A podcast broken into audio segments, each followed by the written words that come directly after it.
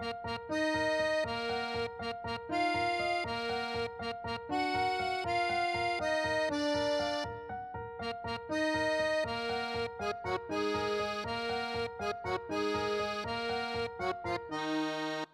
I'm Benjamin Light. And I'm Marcus Sparks. Hello. Hello, and welcome to Bros Watch PLL2. Mm-hmm. We're back for S7E16 The Glow That Rocks the Cradle, Mm-hmm. written by Maya Goldsmith, directed by Paula Hunziker. Mm-hmm. What did you think of this episode? You know, I enjoyed this episode. Um, Just enjoyed? it's a it's a little bit of a come down from the previous one, but I really enjoyed it. There's some uh, there's some choice good stuff in here. I probably liked it more than you. I I was having this debate with a friend of mine whether or not this was the best episode of the half season. Um, Interesting. plot wise, I would say probably so. I feel like last week's episode kind of had some artistic flourishes that were a lot of fun, but I feel like just as like a, a meaty PLL, a PLL episode, I like this one better. Hmm. Okay. Yeah. Uh, Before we launch into the episode, do you have any follow up? Uh, no, not really. Okay. Uh, we did get a few comments on our website page. I'm just taking a look at them here. Um, this idea, I think this is from Drew. Thanks for writing in, Drew. Just talks about how Uber A might not actually be doing that much. They're just kind of like running all these other people to do tasks for them the same way Aria is, which Mhm. I feel like we've kind of been talking about that for a while now. Um, Mm. just you know, with with Sydney and Jenna doing stuff, and we see Aria doing stuff. It's possible Lucas. that Uber A and Lucas, eh, Uber A might not be like leaving the layer that often, you know, or Mm. you know they may be busy doing other stuff depending on who they are. Mm. So, yeah, there's that. Um, egregious lace. She was the one who had the theory that Wren is Nicole's therapist, and um, I Mm. like this one about Not the first person. Not the first person to to mention that to us. I think Andrew mentioned it a week or two ago. Um, the only the only thing I pointed out with that is that we have the name for Nicole's therapist, so Wren would have to be operating under a different name. and yes, I know travel time in Rosewood is amazing, or in this world is is amazing. So it's that's possible, I guess. But I did like this idea that um the other theory from egregious lace here was that Marco would get like surveillance footage from the bar when Spencer is supposed to be there the, the night that Rick Rollins died. And I think it, it I'm not sure exactly how this goes down, but like somehow or other like they like see uh, like the twin on video or something like when Spencer was not supposed to have been there, they see her there and it's like, "Oh shit." I Hmm. like that. I like that. That'd be a good reveal, like like something on surveillance footage. hmm, hmm. Um, and I think there's one more from Trinity Bottom. I'm probably pronouncing that wrong. Um, just the idea that maybe Spencer is not a twin but has multiple personality disorder, like dissociative. Um, I'd say there's some support for that as well. I don't know. It's it would have to be like how how much do these identities know about themselves, you know, or each other, I guess. Well, like um, obviously that's our favorite theory. Oh yeah, the theory. I I know I was pushing that same theory a long time for Alison, especially in season five. Um, and then there was a period in season, like early season five. Yeah, it was season five when she came back to life, where I try to remember there was a moment where she and Spencer and Hannah during like the brief Dark Hannah saga. There, it was like I can't remember the exact episode, but there was a moment where I thought Spencer's acting really funny. Like she's not talking to Hannah about something she knows from the previous scene. Um, and plus, I want to say that the first time we really saw surveillance footage in the PLL world was probably Spencer at the Radley when she went to talk to Eddie Lamb. I think again in season five. Yeah, yeah. Um, there's that great shot where we just cut to the camera. She kind of realizes it's there, filming her. Um, I do like that. Uh, I do like that theory of her and the Radley and the night that Rick Rollins got Rick rolled. Yeah, yeah, definitely. Oh, just before we jump into it, just, brief thoughts on Twincer here, because all the Charlissa theorists are mad at me right now uh, for asking them to explain their theory. Like, I, like Twincer is fun for me to push. I'm not like anti other theories or anything. I'm not gonna be like mad if there's no Spencer twin. Like, Mhm. Melissa's super shady. She could definitely be A. Like I'm not like against that theory or anything. To me, Twincer is just fun because it's kind of like the theory where you can you can assume it in any scene that Spencer is in and kind of like read it two ways. Whereas Mhm. like yeah, Melissa could be AD right now, but there's not a ton of meat on that bone other than being like, well, she's off camera doing stuff, you know. Um, well, let's get you on the record. Mhm. Do you really believe in Twincer? Um, I think it is more of a possibility in this episode after the last one because I was I was really curious to see like like the whole Wren scene from last episode that could like immediately get explained away in this episode. She could be like, I talked to Wren about blah blah and like tell the others, and you'd be like, oh okay, it's nothing. That Mhm. didn't happen, obviously, and so now we're kind of left with uh hmm uh, about that whole thing. I mean, if I had to put it at a percentage right now, 25% Twincer maybe. Um, Okay, but last week, I don't, I don't want to speak out of turn, but Mhm. I believe off off record, you did say 10% last week. I, I, on Twitter, I think I said 10%. Yeah. So I, I feel like it, because it didn't immediately get killed, the, the odds Mhm. have risen. You know, there's there's a real chance that it, the whole theory could have crashed and burned in this episode, and it didn't. So, um, yeah, I'd, I'd put it 25%. Melissa is AD, probably 25% too. And we should say this till the end. Um, but yeah, I feel like it's about time we're getting close. We need to start handicapping a little, I think. All our, our main do you feel like, uh, I know we were talking about at the end, but do you feel like Jenna is uh, exonerated because of that like promo photo from the finale? Which one? The one where she's walking out of Hastings and Hastings and Hastings and Hastings? Correct. Not because of that. No, that that to me that photo doesn't mean anything one way or the other. Like To me, I, that I don't think she is because she like met AD already, and I was like, "You're AD." To me that photo screams like end of the episode, wrapping up what's happened to the Hastings family. I kind of wonder if Veronica's going to have to uh, resign from the state senate. The Hastings and Hastings part is weird, but I I don't know. Jenna's like an evergreen, shady non A. Like I feel like she's never the big A, but she's always up to something. I mean, we've already seen, you know, like I feel like we've more or less gotten confirmation that she's not AD, but she's been running around at AD's uh, behest, coerced That's true. or not, she, is untrue. she, she does get picked up in 710 Yeah. by AD. and says so, you're yeah, yeah, AD. So yeah, Yeah. Unless she's talking to herself in the mirror, but then how Mhm. would she even know there's a mirror? Ha! Um, well, I feel bad, and I want to apologize to some of the super crazy theorist people, you you nerds, because like I feel like a lot of the criteria they use are criteria that I've previously like really appreciated. Like, well, obviously they have to be have been in the first episode. I, I probably have said that before, and then later I'll hear someone else say, well, like it's got to be Wren because he was in the first episode, and I'm like, well, that's a dumb reason. And I'm like, oh man, that's hypocritical of me. So I don't know. I guess I'm I'm the type of theorist who is always looking for what do we know versus what do we think we know because I think it's really Yeah. easy to make assumptions and it has to be this way or it has to be that way and there's always another explanation. You know, like I mean, yeah, PLL is a perfect locked room mystery if the locked room was like painted by Picasso. yeah. well, I mean, like the the Charlotte theory, there could totally be a secret relationship between Charlotte and Melissa, and there could also not be. Like, I don't think there's anything to definitively say one way or the other, and so it's it's kind of like we'll wait and see. I'll say this about a Charlotte uh, relationship. I would love to see uh, Vanessa Ray and Torrey DeVitto like carry that out for just a scene. Well, I don't Even even the other half of that bathroom scene.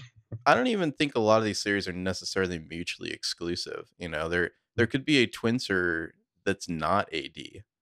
You know, Hmm. like there could be Charlissa, but but Melissa's not A. Like I don't know. I feel like there's lots of variations they could pull. Um, I- Also, I, I do think there's going to be multiple wrinkles just because you have this the, the killer, you know, and then you have AD, who I don't think are the same person. So last thought, and then we'll, we'll maybe actually talk about today's Yeah, maybe. episode. Um, you talked about earlier, maybe it was when we at dinner the other night, the uh, scene earlier in season seven where Spencer's like looking at the photo album. Oh, so And that made me- yeah. Yeah, that made me think about how how ballsy is a Spencer twin. I mean, of course, genetically, But like, how awesome is a Spencer twin? But like, just that you would casually just like waft into Spencer's life and then leave and like interact with people Spencer knows. Never at all concerned that somebody might notice that Spencer's being like bonkers out of character, just normal Spencer bonkers. I mean, to me, the most plausible of Twincer theories would posit that we're usually seeing Spencer. Like, I, I don't think a twin could insert herself in that often without the, the house of cards falling down. But I, know, I guess we'll see. Makes me wonder. All right. Well, let's uh, go ahead and fade in on the Rosewood PD interrogation room here. Mm-hmm. Spencer Hastings is in the hot seat. She's sitting across from the Velvet Hammer, Detective Barry Maple here, the fiercest interrogator on the force. Mm-hmm. She's got her arms crossed because she eats Rosewood PD for breakfast and sometimes as a late night snack. Uh, we should just run this dialogue. I feel like. Who do you want to be?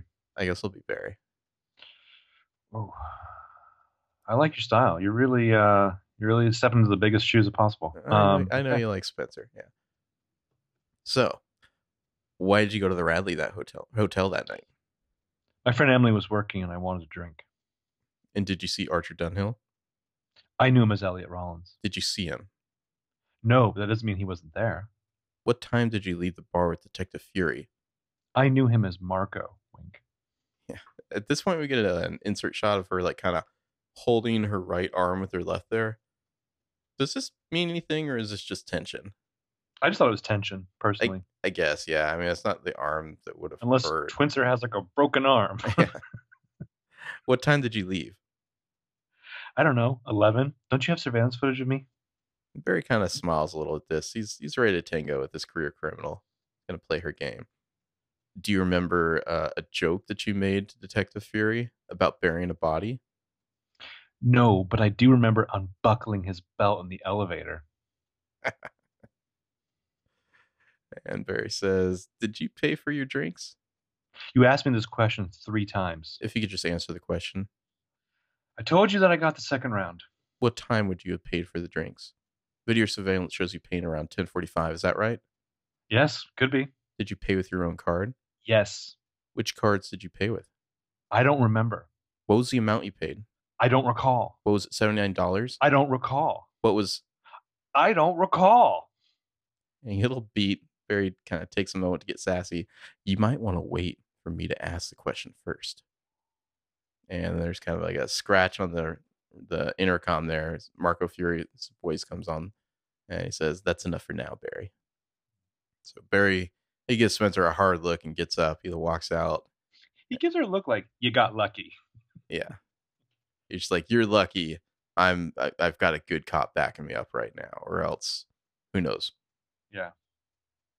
So yeah, he leaves. Spencer's alone for a moment. She kind of puts her head down kind of holds her head in her hands. She's very stressed, very tired. And then Marco walks in with a cup of water, goes over to a camcorder that was taping all this. He turns it off or pretends to, whatever, you know. Uh, and he comes and sits down at the table right across from her. He puts the water cup in front of her. Like this water thing's like the oldest trick in the cop book.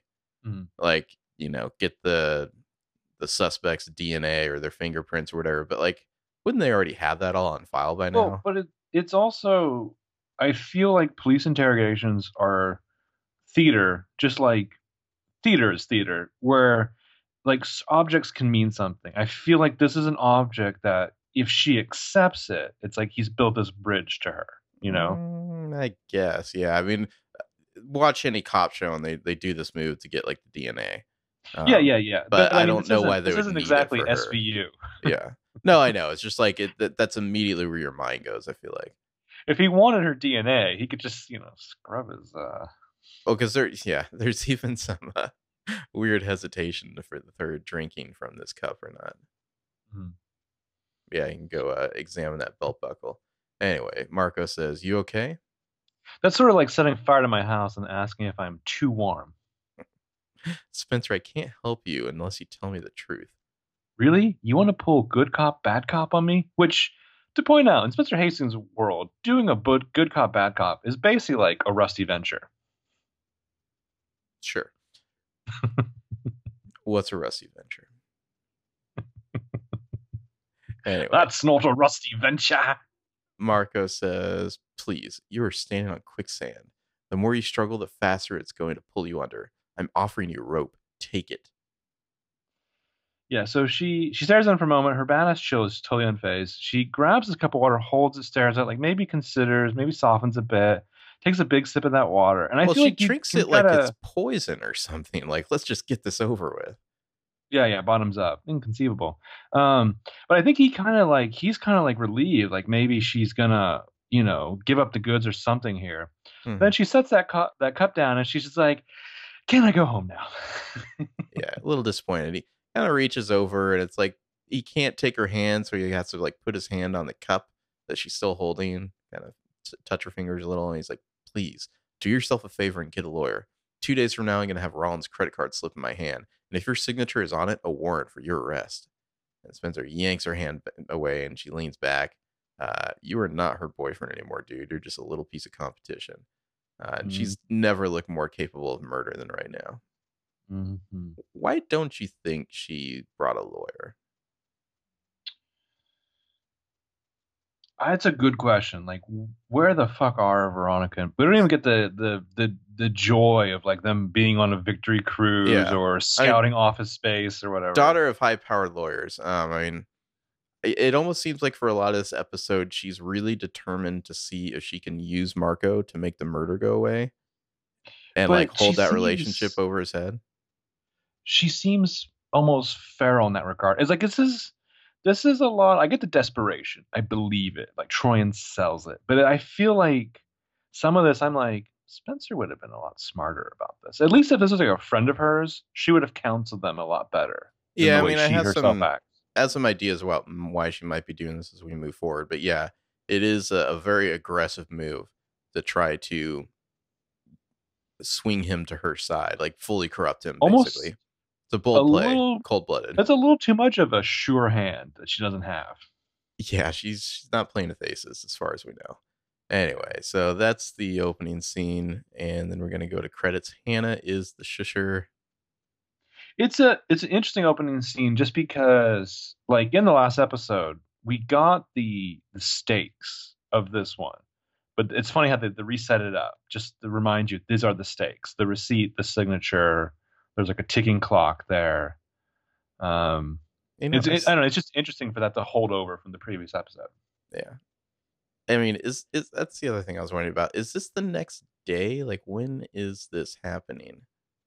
i feel like based on there's a comment emily makes that it could almost be like uh, several days to a week later Yeah, we'll get to that in just a moment. I just I'm looking at the credits right now. I still miss the old credits. Like I, I like the idea of updating it, but like I don't know, they didn't they don't look as innocent, I guess, anymore. Like they all just look super guilty in this. There's not that there's not a coyness to this this uh credit sequence, I feel like, when they're all, you know, on frame at the same time. they're not uh not in high school anymore Mm-hmm. All right. So after credits, we see Emily. She's leading Alison into bedroom in her house. She's got her hand over Allie's eyes, and Emily just looks like super happy and excited. Allie looks like she could throw up at any moment, and Allie's like, "Em, this really isn't helping my nausea." Emily's like, "Oh, sorry. Okay, you can open your eyes now." So she pulls her hand back, and Allie looks around. We see we're in Allie's old bedroom upstairs, and Emily has turned it into a nursery for the Emison baby there's like a crib and a dollhouse and like boxes full of like baby stuff. Uh, Allie's like, "Oh, when did you do this?" Emily's like, "Ah, "Look, I, I know it's a little early, and I know that it's not going to be a permanent situation, but I just figured while the baby is here that." And Allie's just like, "Yeah, stop."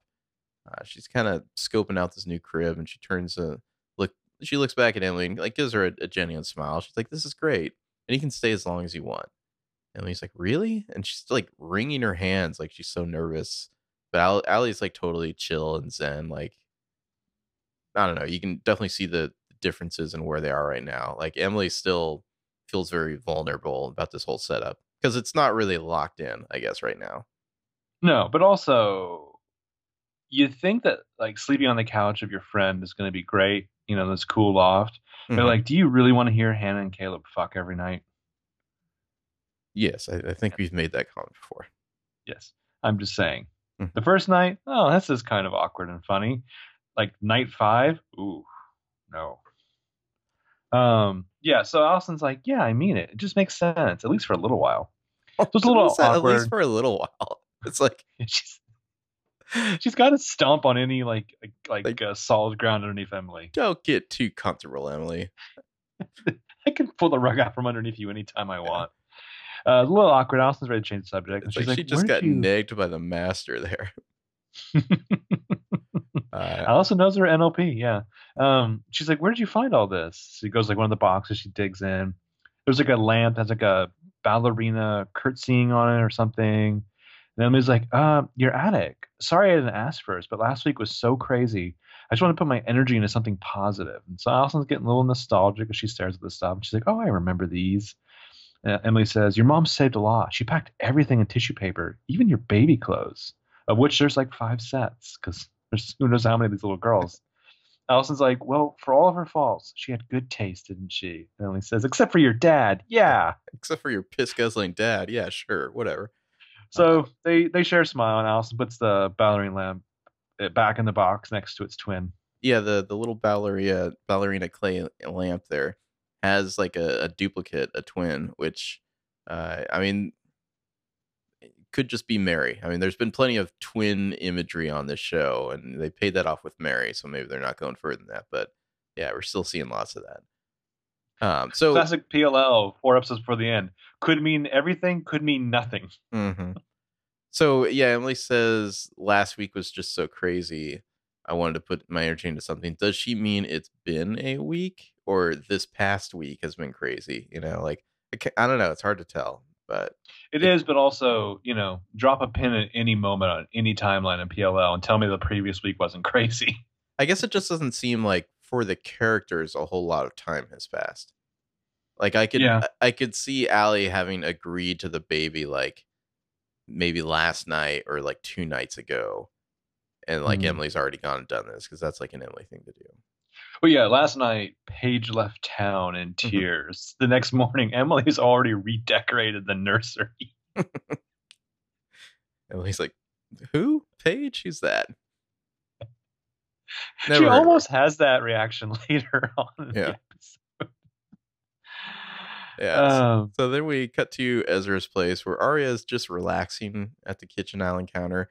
She's watching some saved videos of Avataria on her phone threatening her. And we see Avataria go, rule number one.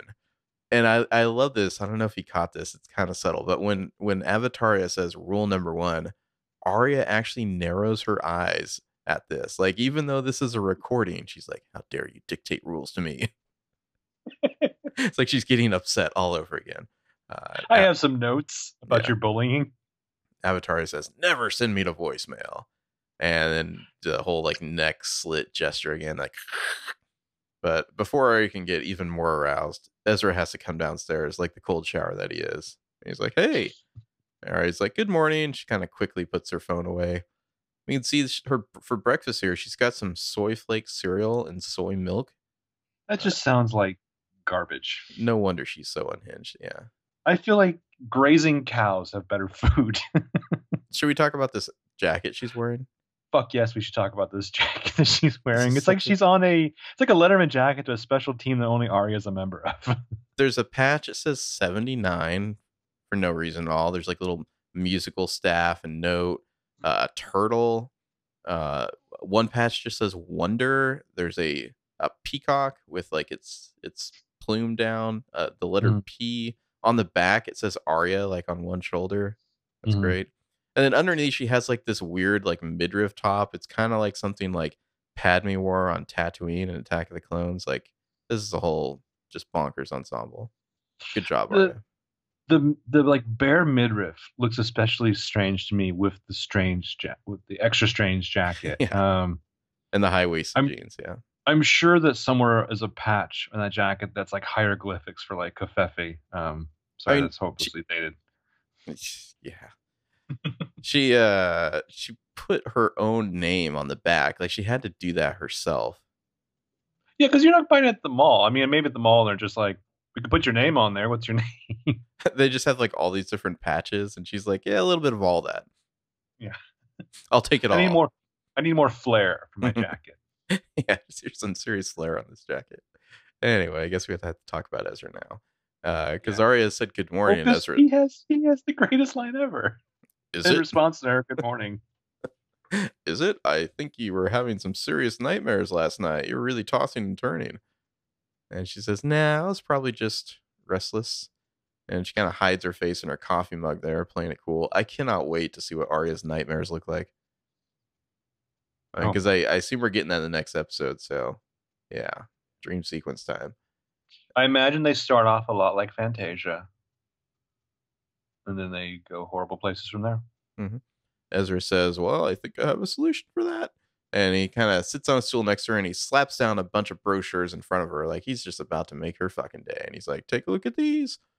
And so she starts flipping through the brochures and she's like, Ballroom dancing classes? And he says, Yep, salsa, tango, waltz, take your pick. I mean, tango, obviously. But Aria says, uh, Since when do you like to dance? And he's like, I don't. But unless you want our first dance together as a married couple to be the electric slide, I should probably learn. And she giggles at this, and he's like, So, when are you free? I will sign us up. And you can just see like the mirth fade as like reality catches up with her brain. She's like, um, she gives them the brochures back. She's, I don't know. I'm not really sure about my schedule right now. He's like, Which is hilarious because she's like kind of an author of a of a written book. Like other than that, what is she doing? Well, she's been busy being an A, being a little A minion. Yeah. Yeah. But from like- Ezra's perspective, what does he think his fiance fills her day with? Good fucking question. Yeah, he's too busy sneaking around to notice. Uh, Yeah. He says, "Oh well, uh, I mean, any night you want. They pretty much have classes going." And she cuts him off. She's like, "Yeah, I just can't commit." Okay, which just I love that. That's that's what you want to hear from your fiance. I just can't commit. Mm-hmm. Mm-hmm. And he just kind of shrugs shrugs off this massive warning sign right now. Like he's just gonna play it cool. Then her phone buzzes and she checks it, and we see there's a text from Spencer. It says, "Allie's house now. Things just went south." and just at the barest moment of hesitation, she just stands up to leave. She's like, "I have to go." And you can see he's a little annoyed. He's a little nonplussed. He's like, "Okay, we'll we'll figure this out." And actually, have to go meet Jillian to talk about our press schedule. And Aria's just like getting her purse. She's not even listening. She's like, "Okay." He says, "Hey, are you sure you're okay? You're still not upset about me or with me about?" And she's like, "No, promise." And she just like gives him this like quick, kind of passionless kiss and like takes off immediately. And he just sits She there just- like a putz. She just Ezra Ezra Ezra. Mm-hmm.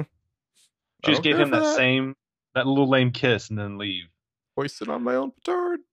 Well, first of all, why wasn't Ari invited to this meeting of Jillian?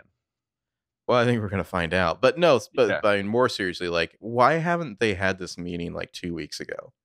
Yeah. Like, he still seems like a, a highly um, advanced publishing Mhm. schedule too. yeah, I know. Um, yeah, they're like on whatever it's the fast track six months R. Of editing or on. anything. Yeah. Yeah. So yeah, Ezra has it feel to get pandered and blown off yourself. and then he's, he looks over and he's like, "What the fuck, soy flakes?" he just like like swings his arm and like knocks the bowl against the wall or something. What if he's just like he just has like extreme anger issues, but he can never show them in front of Aria? like he's been hiding them for seven years. Mm-hmm. That would be He just like hulks out whenever she's not around. Like uh like uh, the previous hole on the wall. Like he just constantly punching holes in the wall and then like hanging new paintings over them. Ezra. All right, so we're gonna go back to Allie's house. The liars have convened to grill Spencer on the new shit that has come to light. Hannah says he doesn't have anything on you, right? And Spencer says he does. Allie's face is like the fuck. Yeah, I love. it. We especially get the insert of Alison's reaction.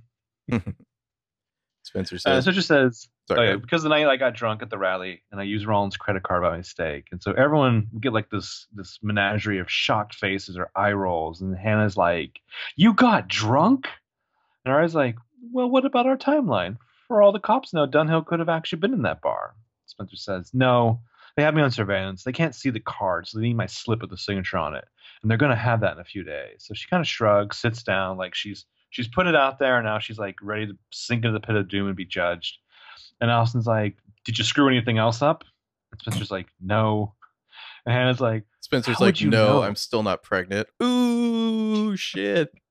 High five? No. I didn't get rickrolled. Uh, yeah, Hannah's like, how would you know you were trashed? And Spencer's just kind of Good like to see that Hannah's still angry as ever. Yeah. And Emily's like, well, any one of us could have made a mistake that night. Um, Hannah's like, that's my point, Emily. Now they're going to be looking. So Emily does a great eye roll. So Hannah Time- says, Time for Hannah to get Huh. shouty again. yeah, and I'm the one who turned Dunhill into roadkill. Spencer, why the hell were you drunk? I love she's like, like, because I was upset, and from what I remember, you had a pretty good view. And it's like, yes, Oh. Hannah, you're the asshole now. And like her and Spencer share this really intense look as like the meaning sinks in. Like, Mhm. oh. And Mhm. Emily's like, if that signature disappears, and so does Furey's proof, right? And there's no response because like Spencer and Hannah are like telepathically apologizing to each other. they're having like a variety of silent commu- like like conversations on different levels in the Like- air between them. I feel like you can you can just watch in Ashley Benson's performance like a whole bunch of the angry Hannah who hasn't been too much fun to watch kind of melts away here. Uh, But I, I think we it's noticeable through the rest of the episode now. Just a reminder that the uh, Haleb relationship, as it stands, has a couple tumors. yeah, we do. so Emily says, "Well, I was pushing Moscow mules at the Radley for a while. I know where all the paperwork is. I mean, the codes on the doors change weekly, but." And Hannah's like, "I can get them. My mom's office." I mean, uh, we knew they were gonna do this, right? Like, just go get the Yeah. receipt. And Aria's like, "What if someone sees you?" And Allie says, "What if Lucas sees you?" And Hannah's like, "Can we not go there right now?" And Spencer's kind of staying out of this fight. She's very contrite in her armchair. And Emily says, Tomorrow night is a weekly staff staff meeting. Not that I ever went to it. Uh, the entire Radley crew is held hostage in a room for an hour and told to smile more. Not that I ever listened to those assholes. Uh, Spencer's like, even if no one at the table sees her, the security cameras will. And it's like, no, they won't. Her voice is kind of Dun, dun, much uh-huh. much softer and more confident now. Like she kind of belatedly realizes she's got some shit to atone for. Well, so okay, Emily. She went to what? One staff meeting? Who even Like, knows? how long They're- did she work there? Uh, yeah, timeline issues again. A few weeks at least, probably. Also, she makes that working there sound like a fucking joy. Held hostage for an hour. Held hostage. Also, who's running the hotel for that hour? no one. The entire staff is in there. Is it just like chaos hour? Everyone like all the towels you want. Do they do they assign a designated survivor of the hotel staff? It's always Ashley in like Mhm. one room with a bottle of wine. This Someone has bottle of wine is the designated survivor. Yeah. if disaster strikes, you will be the new Secretary of Education. Bottle of wine. Well, everyone knows if you're gonna put a note in a bottle, you gotta empty the bottle first. You know what I I, mean, mean? Obviously, yeah. Yeah. What are you gonna do? All right, so uh time to go to the brew because we got we got some Ezra book plotting to discuss here. Uh he's sitting at a table with Jillian. He's kind of reading some papers and looking perplexed. And just savor the fact that Jillian just fucking hates this guy, right? oh, you totally know she hates this asshole. Yeah. Uh, she's like, we thought we'd start things off the press event here in your bookstore. It's tomorrow, tomorrow night's event. And Ezra just cuts her off. He's like, what is this, Jillian? And he's like pointing at the papers, and she just kind of waves a hand like she's trying to be casual. She knows he's gonna fight her on this. She's like, "It's a press packet. Those are talking points we'd like you to consider." And he's like, "Every single one is about Nicole. Um, how we fell in love, Nicole's disappearance, Nicole's rescue, our reunion." And Jillian's just like, "That is what the book is about, Nicole, Nicole, and you." And he's like, "Right, but how is Aria supposed to address any of this?" why don't we talk about uh, the writing process? The and Jillian's just like Ezra. I understand that your life is your life, which is low key diss. Uh, but you wrote a book about losing the woman you loved, and then she was found. I'd have to be the dumbest publisher since Gutenberg put ink to paper if I didn't take advantage of that. I, I just can't believe they haven't had this conversation yet. Like, obviously, the marketing of your book changes entirely if Nicole's alive. Yeah. Yeah, so he's just like, look, Aria created Nicole in the book, and and Jillian's like, everyone at the company respects Aria's contribution, but she kind of laughs like she really shouldn't have to spell this out. This is where I, where I thought they were just going to be like, by the way, Aria's name is not on the book anymore. Mm-hmm. I mean, from a marketing perspective, wouldn't you want to do that? I don't know. I feel like it's a thing where she's not on the cover, but she's much smaller, like on the title page Mhm. underneath his name. Yeah, so Ezra's like, but what? And he's just so petulant. She finally like glares at him to get real. She's like, for goodness sake, Ezra, couldn't have waited until after the book launch to get engaged. And it's like he's just now realizing that, like, oh, this is awkward. The fact that he's like, yeah, completely unaware of these issues. I mean, I feel like there's two marketing strategies here. Either you like pretend Aria doesn't exist and just like pretend that this Nicole story has a happy ending now, and just like to get through the book tour. Mm-hmm. or you just go full on soap opera let's get viral and like just make it ugly and like let the world know about how this went down and how he has a new fiance and it's awkward and like that whole thing becomes the book marketing. That's probably not a good idea because sooner or later somebody would figure out this guy was Aria's teacher in high school and they dated so Mhm. I think option Well- number one Aria just has to pretend she doesn't exist. It sucks for her but I think as she's going to say later it's probably the best move. So let's let me throw out a scenario here, only because I was just watching a documentary about this individual today, and I hate to compare this woman. I hate to limit this woman in relation to a man, but let's Mhm. pretend that Ezra is like Anthony Weiner. Is Nicole or that's is not Aria? that hard to pretend Yeah, is Nicole or is Aria. Huma It's in a Abedin? Sorry. Which one of them is Huma Abedin? Like Nicole Which- or Aria? I mean both. I mean not neither. You know, it's. I don't. I mean the the situation they're in is absurd. It's Yeah. like it would be instantly compelling as a national story. I'm sure. Yeah, like Yeah, she's it wouldn't be already national. reporter behind the brew. she's already national news just because like wow you know they they found the missing white girl in the jungle after like three years or whatever like she's already gonna be on like you know some news shows and whatnot and if then they could say like oh by the way her fiance wrote a book about this whole thing with his new fiance and mm-hmm. now it's super awkward like oh my god this would this would be on the front page of yahoo.com for weeks until it gets sold to the Russians. Mhm. yeah. and then then they can eventually write the book about the writing of the book and how Aria eventually left Ezra. Yeah.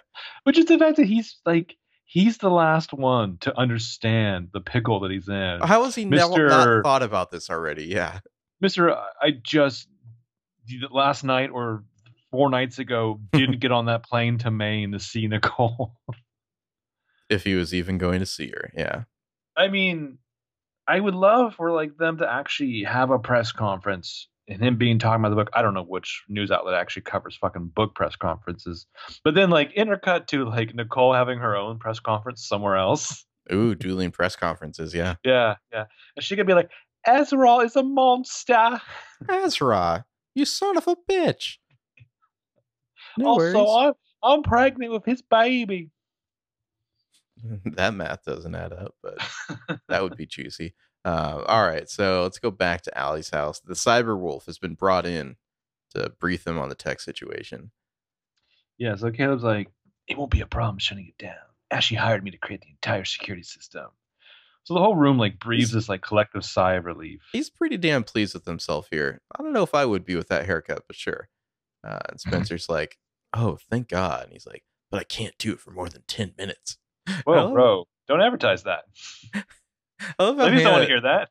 Hannah speaking for all of us is like, wait, what? What kind of crappy system did you create? Which is a great lampshade because like that's what everyone's thinking. Like 10 minutes? Like what what the fuck is this arbitrary time limit now? I love it.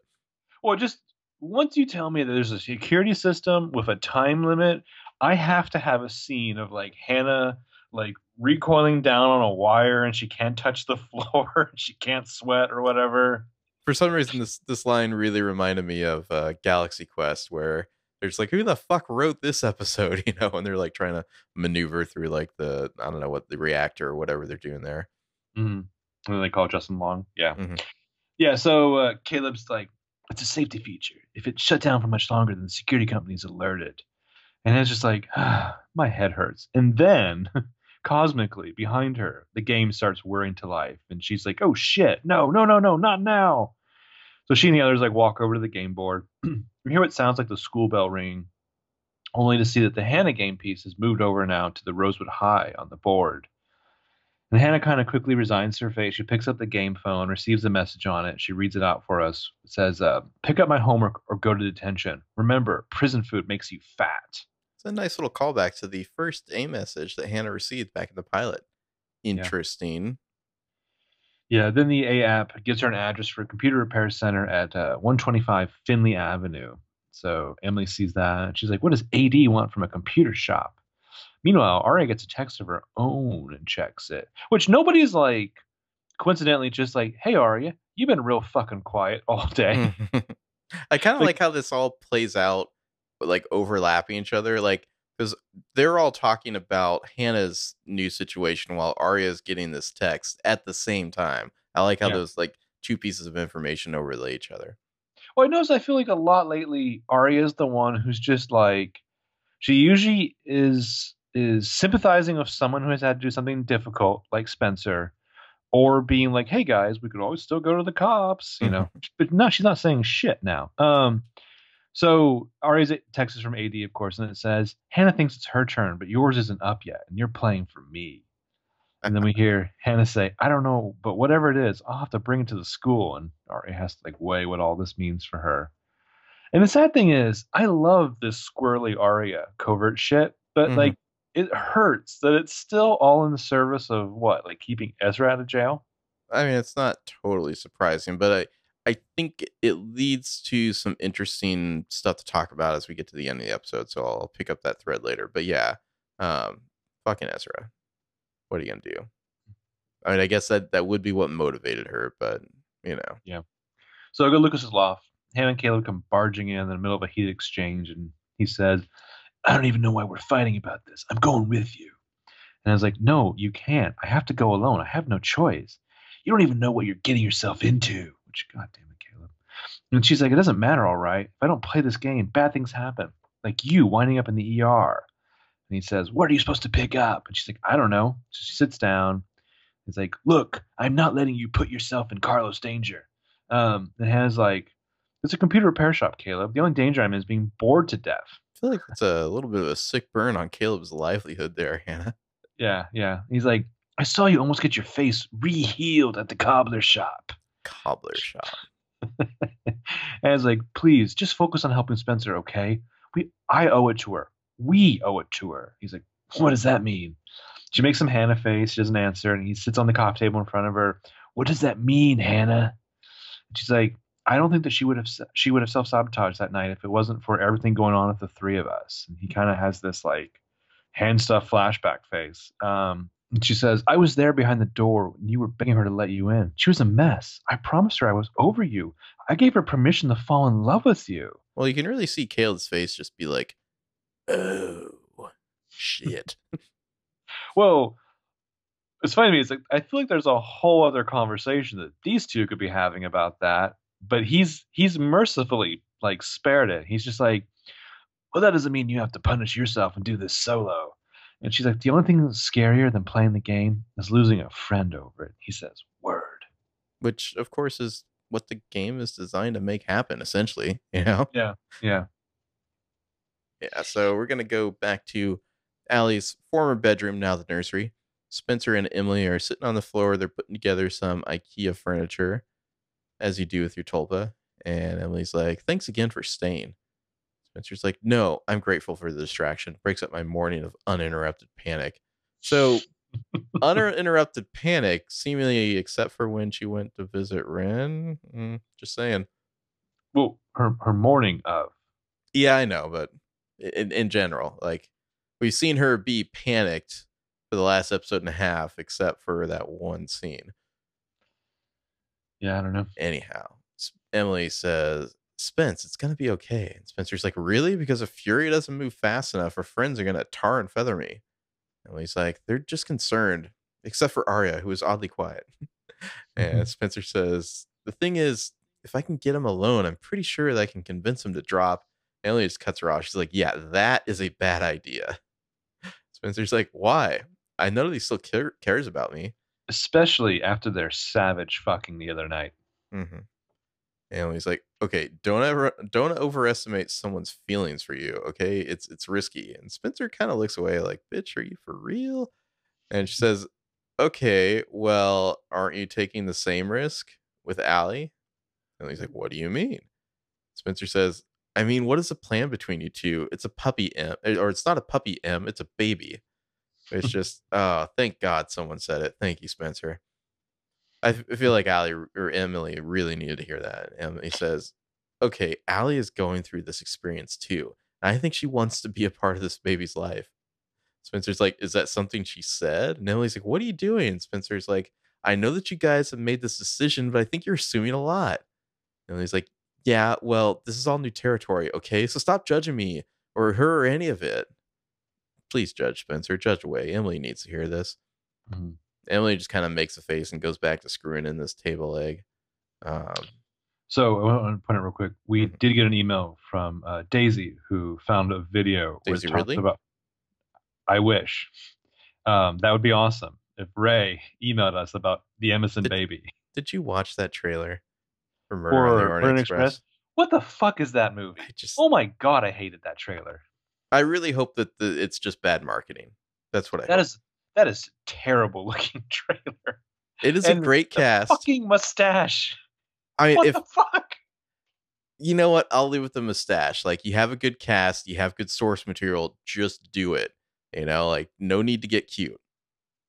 I was rewatching part of Spotlight the other night, and I, it just occurred to me like halfway through it, like, man, Stanley Tucci would be a great Poirot. Oh, You just totally. Know like, he would to commit be so that hard. Yeah. Yeah. All right. Um, Anyways, Daisy. Daisy sent us a video about how three parent babies are possible, like genetically. Obviously, it requires two women How? I think it has to do with some DNA from the surrogate, like getting into the mix. Hmm. Yeah. Also, I kept thinking, like, well, the surrogate's pregnant, so presumably she would be, obviously, she would be potentially breastfeeding. Yeah, I mean, I don't know how much exchange there is there. You know, I don't know about the the milk part, but I mean, like, I don't know. I haven't I watched know, the I mean, video yet, but I thank think you. you just need to get to the uh the technology where you just don't need the sperm at all, and you can just make a true Emison baby. like if fans could just do it in the lab and then and then like when Krypton breaks apart, they could send the baby in a rocket ship Mm-hmm. back in time. And what was the one crazy theory on the internet? Like the Oh, baby was the- Sydney. Sydney, yeah, that's Sydney was the baby from the future. Yeah, I'm which kind of I'm warning not- about the future where you're not together because of Paige. I'll go ahead and put that at one percent. Not gonna rule it out entirely. I'm your baby from the future. I talk like this. Uh, the show wasn't great, but I remember that towards the end of its first life, when it first got canceled, that show Roswell would do a thing where they would just have a character at a blackboard, like spelling out the plot, their complicated plot of where they were. like I you would love could do that PLL. with PLL. I would love if PLL could do that. What's that fucking meme from A Serious Man where it's like the college thing and the giant blackboard? Oh, yeah. But like, just picture one of those times. They're just like, all right, let's talk about surrogates. I'm just amazed that on this show they've never like done the uh the alternate timeline theory thing, you know, where they have to like do the Back to the Future, draw one timeline, and then it branches off. You know, oh, I would love the like sliding doors slash Mm-hmm. mirror universe PLL. and this is Maybe the reality where. Mona dies. Yeah, Maybe kind of like the end of Voyager, like Alison in the finale will sacrifice her life to go back in time so Aria never meets Ezra. Ooh. All right, so more more seriously here though, um, what do you think about Spencer and her her chatting with Emily? Like, my feeling is somebody had to say it to her. Tulpa best be Spencer. Like the baby not is about not the a Mark of Fury stuff, but about the Emison baby. Oh yeah, for sure. Emily, I I get that. Like, well, I guess my question still is: Did she donate all of her eggs? No, no, no. She she would still be able to have kids. I'm pretty positive of that, and I think we've So got they didn't all end up in Alison's basket. Okay. Yeah. Because that's the only thing I could think of is if like all twenty thousand of her eggs or whatever ended up gone, some of them ended up in Alison, then I could see where she's like, I have to have a biological child. For some reason I don't believe in the future of adoption or whatever. But like I kind of wonder, is she just trying to like another subconscious way of pulling Alison in? Well, I mean, Allie calls it out as a test later. I mean, I, I really think we're we're on this kind of like Emison journey, which really only started in earnest in the last episode. So it's not instantaneous, you know. Like she was uh, a tr- still trying to get with Paige in the last episode. So I I feel like at this point Spencer is in the right to kind of call her out on her just immediate you know commitment to this new thing without really like hashing it out like what it really means. Oh, and thank God Paige pointed out that you know a sitcom of the Emison baby has three moms is a horrible idea. Oh, it'd be a disaster. Yeah. All right. So back to Ezra's loft. Uh, Ari comes home. There's Ezra. He's at his desk. He's reading those talking points that Jillian gave him, and he's just broadcasting loud and clear. I'm upset about something. You know. So Ari is just like, "Hey, is everything okay?" And he's like, "Jillian is an ass." Wow. This is my this is my more preferred Ezra impression by you. Pot kettle. Yeah. And Ari just kind of raises her eyebrows, like, mm, "If you say so." And he kind of tosses the paper on the desk. He's like, She wants me to do the press tour alone. And Aria's like, Why? And he just stares at her like, It's like, No shit, Aria. Why do you think? well, you just got clued in, Ezra. You don't get to take the uh like Yeah. So she she gets it very quickly. She's like, Oh, I'm not the happy ending Jillian was hoping for. I'm not Nicole. And he's like, I'm telling her not to do it. And kind of says this in a way that like he indicates like I will cave to anyone, basically. Mhm. Uh, but she's gonna, you know, keep her own counsel here. She's like, "No, I want you to do it." She comes over and sits next to him and she says, "Selling this book will help us build a better future together." Basically, just like get that fucking money, Ezra. And he's like, "Without you, the book wouldn't exist." And he says, "I'm not eager to be in the spotlight right now." And he sighs, and she's like, "When I wrote th- this book, I was giving a voice to a ghost, now Nicole can speak for herself, and I don't feel comfortable answering questions about her." Uh, which is good point Sensible. by Aria there. Yeah, totally, totally sensible. I mean, she's she's getting screwed, but at the same time, I think she she knows that like this is not a comfortable position for her anyway. Other than Mona's wisdoms later on, this might be the smartest thing anyone said in the episode. Yeah. Yeah. So he's like, it just doesn't feel right not having you there. She's like, I will be there. And she kind of leans forward and takes his hand. She says, sitting front row and cheering you on. Not. Uh, so he kind of half smirks and he accepts that. And she's like, I got to go shower. and this is where I was like, whoa, has Aria been possessed by the ghost of Sara Harvey? What? So what was our, our shout out that Dre Davis gave us? So you saw the I, I didn't see the Instagram live that you watched, but there was one a little bit later, which I'm guessing you didn't see. So as I do whenever I have a moment and I see that she's broadcasting Instagram live, I watch it with rapt attention. Mm-hmm. And I just happen to to type in as I do, like Dre Davis's Instagram lives are the best thing ever, or something like that. and she happened to see it. I Really guess, buttering her up there. Yeah. yeah, yeah, as we do. Um, when she's not doing dramatic readings of blonde jokes. Um, and she happened to mention that Troian had mentioned on the set one day that she really enjoyed Bros Watch PLL too. and so like fireworks just shot out of every part of my skull, and I just had to stare at the phone in in a daze. And before I knew it, the Instagram live was over. But yeah, That's amazing. Yeah. yeah, I felt really good about myself. Um, I just love too that Aria does the typically like masculine move, like okay, I'm gonna go shower now. you just sit in all this. Or Ezra looks like he's gonna say something, but doesn't, because like, eh, it's the path of least resistance. That's fine. But in a show that you know hasn't fully ever chastised Ezra to the degree of which it should, of course, Aria brings up a good point that every woman's voice matters.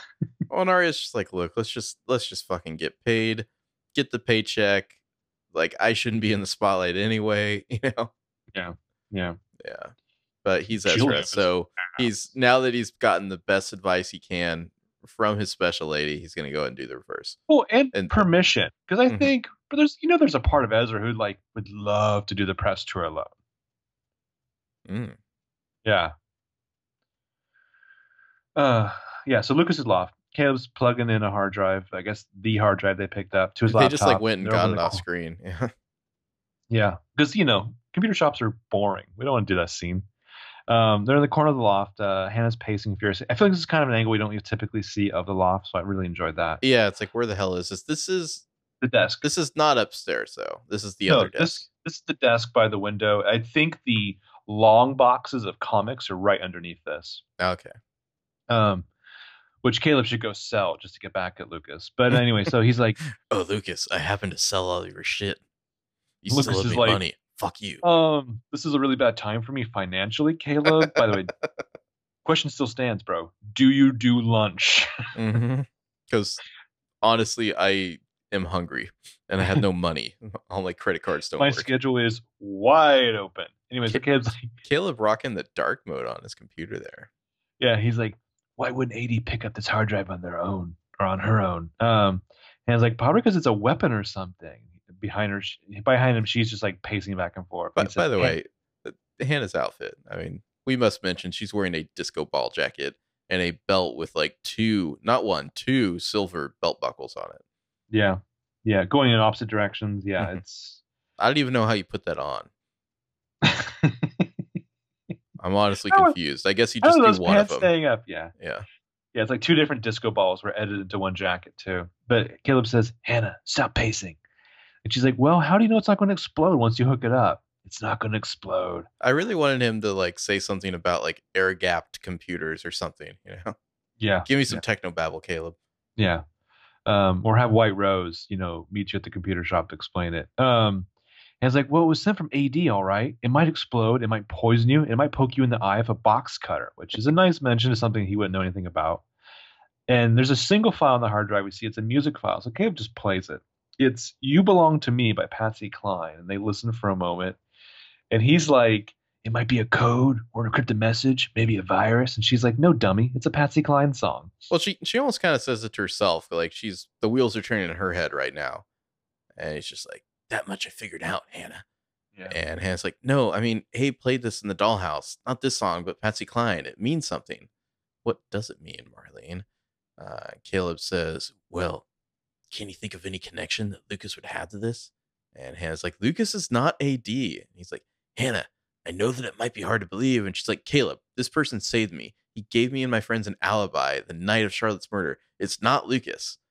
And Caleb's just kind of like, I'm going to swallow my thoughts here and go back to the computer, ignore that obvious foreshadowing about the alibi.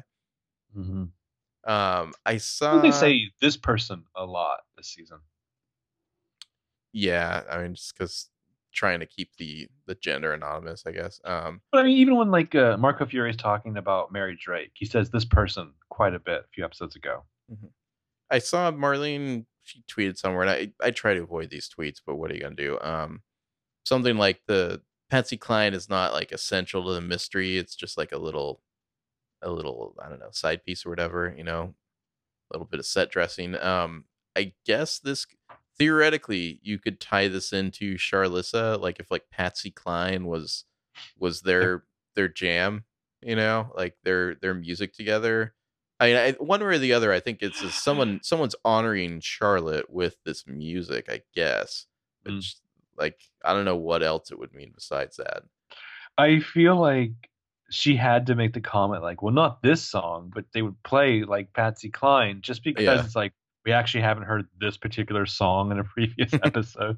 But I mean, part of being A or AD, I assume it means that you inherit a certain sense of like cultured musical taste for the oldies. Yeah, only the old Like- stuff. Yeah, A lot, a lot of Patsy Cline, a lot of like old Motown. Yeah. yeah. So then we're gonna get a rare look inside Marco Furey's apartment. He's going through some paperwork on his coffee table there. Uh, this looks a lot like uh, Lorenzo's apartment. I got a good deal from Lorenzo Instagram. that guy got ran out of town. Yeah, there's a knock at the door, and so he, he gets up and he goes and checks through the peephole, and you can just tell by the body language here that uh, he knows a person on the other side of this door, or perhaps their twin, and he's gonna brace himself before he even opens it because it's Spencer Hastings, maybe. Mm. He didn't say anything. He's just watching her carefully, and she's like, "Hi, Marco." You know, I was trying to work this theory that like she calls him Furey when she's a twin, but Marco when not. And I like went back and like did a bunch of, you know, research into her transcripts. I don't know if it really came to much. It's hard to tell. She she called him Furey basically up until the last uh like 7-Eleven, I think, and then she starts calling him Marco, but who knows? I love the almost all the president's men esque like reporting, the research. I went back and like I checked the transcripts. Went back, checked the transcripts, did 30 minutes of research, and I got nothing. Uh, which didn't would always crack me up. I believe you had told me that when you did one of the videos, maybe it was Ecstasy of Gold. It was like you used the uh the wiki as a reference before you went and like secured all the clips or something. No, that was probably more. That might have been the Suicide Squad one. The Suicide Squad Squad one was the hardest for me because I needed really specific visual imagery, and so it was just really taxing my like my visual memory to because I needed certain shots. Um, Well, it, this is super uninteresting to most people, but I remember Mhm. reading something about like how they edit like shit like the real world. And I thought was really interesting was that all the footage that they get, you know, 24 hours a day of footage or whatever, they then send out to somebody who just transcribes Yeah. everything. yeah, they and just then log they- it all. They then they edit it via like the transcribed dialogue, and then they go get the footage and bring it together how it looks visually. And I always thought was interesting the the very analog dialogue sense then go to the visual whatever. Um, so yeah, he steps aside and she walks in, glancing around a little bit, and she's like, "Your apartment's different than how I pictured it." She starts to take off her jacket. He's like, "Don't, just say what you came here to say." So she's like slides the jacket back up on her shoulder. By the way, her gunshot wound is, I would say, fully healed now. I guess so. Yeah, there's no sling. Um, I the way she's dressed, there's no opportunity to see a bandage or scar. Unfortunately for Twincer theorists.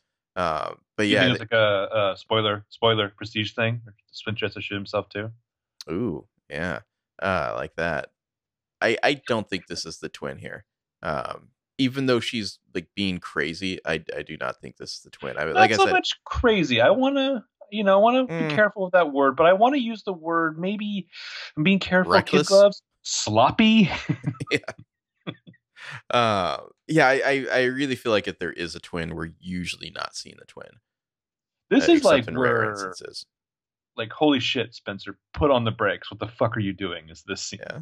Well, she's, should better put that jacket back on because it just got chillier in here. Mhm. Yeah, so he's, you know, say what you want to say and get the fuck out of here. Basically, she says, "Look, I didn't exactly expect a warm welcome, but it's it's hard to talk to you when you're looking at me like that." And he's like, "How am I supposed to look?" She says, "I'm the same person that I was three days ago, Marco. I'm the same person that you brought dinner to and you played ping pong with, and the same person that you kissed. Uh, or you're the twin, and you're using all those as details because you're spying." Um, anyway, Furey's like, well, that might be true, but it turns out that I didn't know that person much. And Spencer says, well, I know you. I know that you're fair and decent. He's like, Mhm. you're involved in a murder. She's like, look, Dunhill was a monster. He preyed on people, lost, vulnerable people, people who trusted him. Why shouldn't he die in the same disgusting way that he lived? And that's where she fucked up. I mean, I guess he he already That's- knows. I mean, this isn't yeah, this isn't a total admission, but but, yeah, but basically, not not like like hold up in court type thing. I mean, No, she no, never no. she never comes out and says it, but yeah, she's but you know, she's certainly he's not on the right track. she's certainly not giving him a reason to to doubt you know what he suspects. She's not giving him a an alternate theory of her innocence at all. She's basically I a- just- appealing to his twisted sense of virtue. When she went to his office in the beginning of the previous episode, she was so good about like staying, uh, you know, above the fray. Oh, those days are over. Yeah. yeah, those things are long gone. But yeah, why shouldn't he die the same disgusting way that he lived? And he says, because we have something called the justice system. She's like, yeah, and justice is just another way for saying that people should get what they deserve. He's like, no, it isn't. That's not the rule of law at all. Uh, it's like, look, I'm not saying I don't understand why you'd want him dead, but it's my job to figure out who broke the law, not why. And she says, okay, but can't you just stop being a cop just for a minute, please? Can't you just be a human being? Okay. I'm not asking you to help me. I'm not asking you to lie for me. I'm just asking you to just, just please let this one slip through the cracks. Please, just this once. And he's watching her like maybe there's a little sympathy there, or maybe he's just seen her who, tr- she truly is. You know, mm-hmm. she's like, "You can do that, can't you?" And he reaches down, he like holds out a napkin for her to wipe her tears with, and he's like, "No." Ezra Spencer's just like, fuck, plan B. She's like, I take a shot. Yeah, Says, I guess he didn't know me as well as he thought. And his phone rings. And he's like, I've got to get that. You've got to go. So he goes back like into his bedroom to get his phone. We can kind of hear him off screen say, Detective Furey, yeah, I can come in. And Spencer's kind of slowly pulling herself together. It's like devastated by this latest rejection, seemingly. Uh, she takes a few steps back and she's about to turn to leave, but then she sees a small pile of flash drives and police files on like an end table. And one of the drives right on top is marked L. Gottesman. And we hear Furey kind of off camera saying, Yeah, the file's there. Yeah, uh, just give me about five minutes to get out of here. So Spencer just grabs that fucking flash drive and bounces before Marco can come Fuck back. yeah, she does. Yeah, so you hear him in the other room. He's just like, "Oh, okay, okay, all right," you know. Um, I mean, not the brightest move to try to convince a cop to look past your guilt in a murder, but I don't know. I feel like I was trying to think in, in Spencer's place right now, like after the Caleb thing, after the Mary situation, she's like desperate for some sort of loyalty, like romantic or familial. Mm. You buy that? yeah, yeah, And I feel Uh, like she's she's almost self sabotaging, like to control her own pain of rejection right now. Well, and it's hard to really get into their romantic relationship because of how it started, because it's the last season, because the fucking shadow of all the ships being on the table Mhm. hangs over this. Even though I love this scene because it's like I watch this scene and I think to myself, you really don't ever need Toby back on the show. Just let him go grieve in the woods, fishing this alone. is this is the scene where the uh, appeal for for help doesn't work. You know, it's because like she's not, and like I don't know, I don't know. I, I suppose there's some people who are like, "Ooh, boo Marco," but like he's not in the wrong here. Like he is a No. cop. He can't let a fucking murder slide. Well, he's he's he- we're back to square one with like what we had briefly with Holbrook. Mm-hmm. where it's like finally you have like a good male cop, or for example, if Spencer had fucked Tanner, Okay. Yeah. which I am into. Uh, no, um, so at the barn we see someone putting a flash drive into a laptop that has the desktop background for Pennsylvania State Senator Veronica Hastings. Spencer's at that laptop. Can we talk about what's on Spencer's dock here on her computer? Oh, I couldn't quite make it out, so please do. I mean, I don't know. Oh, the I don't know. doc. Sorry. her doc yeah or, i don't know what her workflow is here but she's got like the chess app and like stickies and dictionary and a calculator like what do you don't you use that computer spencer what are you doing Wow, Anyway. that's interesting. But i the, know the chess app in the dock. the things i noticed and a little disk image there too in her downloads folder Um, so Lucy Spencer's at the laptop. The other four are all standing behind her, like looking over her shoulder. Another great like look up into like the little loft storage part of the barn. Um, Aria has a white sweater with little black stars all over it like photo negative night sky of Aria. Yeah. Um, Hannah's like, what does Lucas have to do with this? And Spencer's like, I don't know. I didn't ask. I was too busy committing the theft.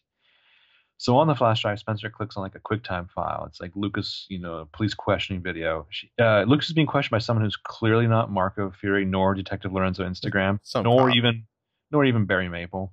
no Um, though this is the Lorenzo era. It's from that Lorenzo episode. And Lucas is like, you know, state or cop says, "Can you state your name, please?" And Lucas is like, "Lucas Gottesman." And Hannah like looks at Lucas' off, outfit and she's like, "Wait, I recognize this. This is from after Charlotte's murder." So we get the quick flashback to that time and 6B, five years forward when Hannah wore the kimono to the police interview.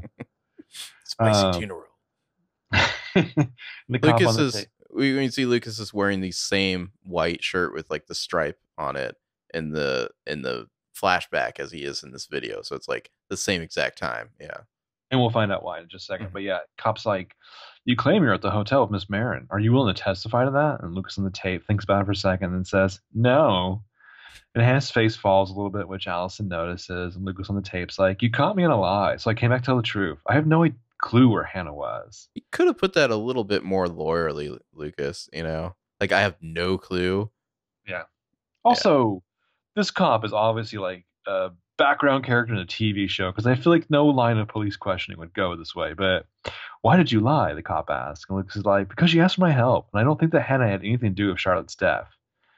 Cop's like, well, what about her friends? Lucas says, I can't vouch for them. I've seen too many things that they're capable of.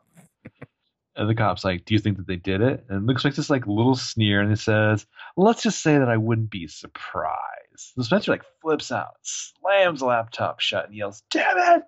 Yeah, she's like, damn it. All right, she's like, Spencer, calm down. Spencer says, no, Furey is building a case. What if he goes back and talks to him? And Ali says, Lucas will make sure that we're rotting in jail before we ever find anything else to prove that he's torturing us. And Hannah's like, it's not Lucas. Uh, and it kind of in classic PL style, the blocking here is such that like Hannah's now standing facing the rest of them. And Spencer says, Hannah, he just threw you under the bus. Hannah's like, I don't care. Spencer says, Shall I rewind it so we can see him back it over you? Which, God, yes. I love that line. Because that is exactly what he just did. He just ran over Hannah with a bus, put it in reverse, and backed over. Well, the best part is this was a month ago, weeks ago. Yeah, who, I mean, who knows with yeah. the timeline here? A couple months, maybe. Yeah. Anyway, in the corner, Aria's just like chewing her fingernails, listening to all this, and Hannah says, He got busted, so he told the truth. He's weak. Doesn't make him sick. Spencer just stares at Gabe. She can't believe Hannah's still defending this little weasel. Like, I mean, if if it doesn't make him sick, it still makes him a liability. Like, I think you better whack him just to be sure, Hannah. it's like uh, Spencer just shows up, like he comes home to shower, and she pops out of the curtain, like silence pistol, two in the gut, and he just bleeds to death. And she's like, "Sorry, Lucas, you're not part of the solution." Eh, no, no, no. I think you're you're missing the the right reference here. She he he walks into his loft and he looks up and there she is like in like scrubs with like little little uh sh- like little booty shoes uh covering her her feet and whatnot like at the end of the mm-hmm. departed. Mm-hmm, mm-hmm. right? And he's just like go ahead. And she just shoots him in the head. I would love to have spencer quoting marky mark somewhere in i think Rowan did his job. He must be the other guy. Yeah. Marriage is a good move for you anyway, uh, Emily over by Alison is like, what about destroying Ali's memorial, stealing Caleb's money, joining Mona's army, that creepy fucking massage? I mean, he has a dark side, Hannah. We all do when we're pushed hard enough. Well, how did she not mention the massage? Exactly. How can you leave that out, Emily? Like, of all his past crimes. Uh, yeah. And yeah. it says, uh, I don't care how many videos you show me. He's my friend, just like every one of you. And no matter how shady you guys looked, I know in my heart you would never hurt me also I'm living rent free, and I mean, come on, don't ruin the sweet deal. Yeah, yeah. Uh, all right, I'm sorry, good. No, so uh, you know exactly, but Aria kind of feeling a little bit toady. Uh, really weighs whether she wants to say anything or not, and then meekly she's like, "That's not true."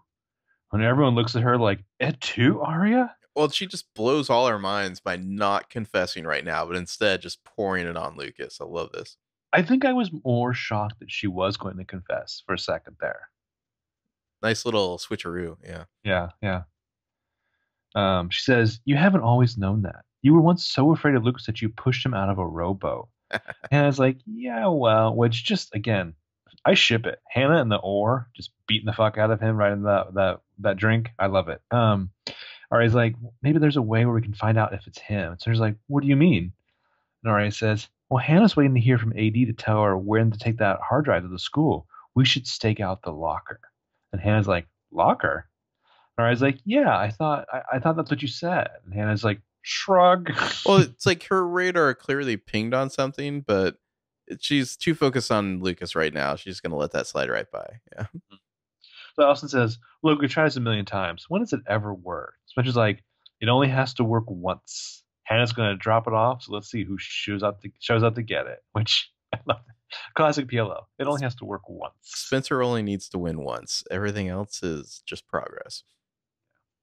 So then we get some dramatic music building as we cut to somebody's reading that Arcturus comic and what appears to be like the evil AD limo.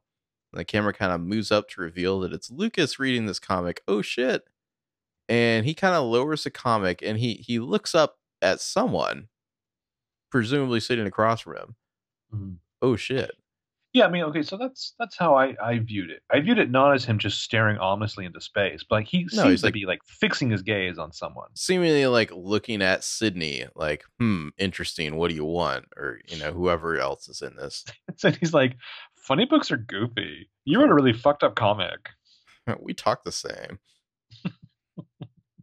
I mean, as I feel like as, as we more or less suspected from the start, Lucas is a minion in one way or another. This could Yeah. be Sydney. This could be Mona in there.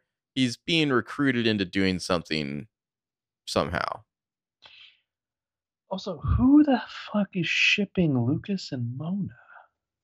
Oh, don't, man. It's no, no. Also, Sorry. who who signs off on a ship name of Mucus? Redditors hate themselves. That's all you need to know. Anyway, after commercial, That should be a thing when you sign up for a Reddit account. Like, do you hate yourself? Check mark. check. Yeah. You have to prove you're not a robot. Yeah. So after the commercial, it's the next morning. We're at Allie's. Uh, Allie's putting some files in her briefcase, and Emily kind of walks in all chipper. She's holding a bag, and she's like, "Hey," and Allie's like, "Hi. Wait, are we carpooling? I thought this was your day off." Every day at Rosewood, Emily's day off. Emily says, It is, but my mom was away for the weekend, so I went home and got this. And she kind of pulls out this like baby crib mobile from a bag. It's got these like plush clouds and stars and crescent moons on it, and then also elephants because the fields are Republicans. And Allie's like, How sweet. And Emily's like, Yeah, it was mine. I think I'm gonna hang it today. And Allie doesn't look like she really cares that much. She's Which I just trying to picture. They bought this for Emily as a baby so that Wayne could prove to his child that climate change wasn't real. yeah. How's your healthcare working out, Wayne Fields? So Emily wants to hang this. Allie doesn't seem like she's totally paying attention. She like picks up her briefcase, she grabs an energy bar, and she's leaving behind some pill bottles on the table there. And Emily's like, Is that your breakfast? But she doesn't approve of this energy bar. And Allie's like, Yeah, I'm running late today. And Emily's like, Okay, that's not real food. Give me five minutes, I'll make you something. Hey, hey, take it easy, Pam. Just calm the fuck down. Also, five minutes, you jest. Hey, what are you making? Toast? Yeah. Yeah. Uh with no no butter, no jam. Allie's like, what the fuck am I supposed to do with this, you monster? Oh my god, I would love if she handed her plain toast and Alison just threw it back in her face. Allie just like puts it in the briefcase. Uh, Allie says, I said I can't. I'm running late. And Emily then sees those unopened like prenatal vitamins on the counter there and just gonna take her Pamness to the next level. She's like, Allie, and she kind of holds up the bottle accusing. And Allie's just like, "Ah, sorry, I, I keep forgetting to take those. Emily's like, they're important. Allie's like, I know, and I'll take them. I just keep forgetting. Emily just opens the bottle right there and says, Okay, well, set an alarm on your phone. And while you're at it, maybe one for breakfast too. Allie's like, grumpy much? And he's like, No, I'm not grumpy. I just can't believe you're already flaking out on me. Like, danger, Allie. Just danger. Mhm. Allie's like, What? Emily says, Well, you say you want to do things and you end up bailing. Allie's like, Get a grip. They're just vitamins. And Emily's like, It's not about the vitamins, okay? I'm looking down the road and what I see is you tossing the baby and running out to Paris. I like Hmm. the image of Allie just tossing the baby to Emily. Think fast. catch. Uh, so Allie yanks the bottle out of Emily's hands and like pops one of the vitamins in her mouth. I really wanted her to just like dump half the bottle in her mouth and just start chewing like open mouth. As they're falling out, yeah. Yeah, and she's like happy. Look, I knew pregnancy would come with some crazy erratic mood swings. I just didn't think they'd be yours, bitch. Uh, and then she leaves because I mean that's a perfect exit line. You just got to take off when you say that. Yeah. Uh, and then Emily's cell phone buzzes. She's got a text from Hannah that says, "I got my game instructions." Mm. So Emily's gonna be a fun mom, huh? Well, here's also the danger of an Emison relationship because I do believe there's some truth to that saying of like, how do you create a monster? Tell someone you love them and then never speak to them again, which is essentially what Alison did to Emily a long time ago, which has created this weird thing with an Emily that she's never quite rectified. As the two of them get together, I don't feel like it's going to be perfect. It's not like because they're together, Emily will magically take her off of a pedestal Mm-hmm. the pedestal will just become slightly warped. Well, I mean, also, there's a baby. At the end of the last episode, they they kind of agreed to raise this child and hugged, but like there is a lot that is unresolved here, obviously, by the way they're acting right now. You know, like I, I do not interpret this as like a happy couple kind of like sniping at each other. Like, no, you guys, you still need to work a few things out. There's some talks that Yeah. need to happen. I would not call this like a cute. Oh, and Emily- Emily obviously thinks that Allie is just gonna like have that kid and like run away as soon as she can. Yeah. Oh, and maybe just barely have the kid. hmm Yeah, I, there are theories out there that Allie is like intentionally not taking the vitamins, like maybe intentionally falling down later. I don't know if she'd Hmm. do that. Like, I don't know. Like, Uh, basically anything like it's it's hard for me to believe that they would really like wait this long, finally set up Emison, and then like pull the rug out the last minute and be like, Allie's like been a snake the whole time, or like she's actually AD. Like, I just don't think they'd do it. Maybe they would. I mean, I'm I'm always wrong about these things, so don't listen to me, you know. But like, I, I don't think that they would build all this up and sell T-shirts and all that, and then just be like yoink at the last minute. Well, also, what, what I think you're indicating there is it's dark to suggest that not only could Alison be AD, but that she might intentionally miscarry. Mhm. Yikes! Or that she's I just faking it the whole time. That's another one. Yeah. Oh, that's a good one. I I just assume that after 619, Alison doesn't walk so good when she falls down later. what do you mean six nineteen? When she falls down the stairs after like seemingly not really Oh, tripping oh, on right, anything. right, yeah, okay. Yeah, yeah. Alison's She's a little just not so good lately. at putting one foot in front of the other. Yeah. Mhm. Um, so we're at the uh, island there in the Hastings Great Room. Hannah sets her f- cell phone down the counter. We see that there's Caleb, Hannah, Aria, Emily, Spencer. And Hannah's like, it's a text from AD that was sent this morning. Caleb says, Hannah has to drop off the hard drive to school at the exact same time as the staff meeting at the Radley. So I'm just like, fuck. Which, what did you guys expect?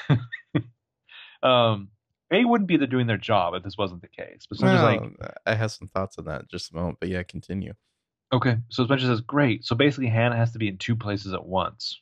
If only she had a twin too. Um, we, we get an insert showing that Aria definitely knows how stressed out Spencer is. Caleb's like, Well, "It just think, means uh, they're working in a tight time frame." I think Aria, she says nothing, but she maybe feels a little worse than usual. Probably because she told AD when the staff meeting was and Yeah. about the 10 minute window, right? Like, Yeah, she probably told AD all of that, like, as soon as she could. She's like, Speak to me, Cyber Aria. I have some new gossip to tell you. yeah, yeah. Is she just like journaling into that like evil Snapchat filter I mean, I feel like that saving shot, the videos? that shot is telling us that in so many words. Like, this is how AD knows about this. This is why it's such a crackerjack timing situation now. Mm. Uh, yeah. So So, I mean, Emily, sorry, go ahead.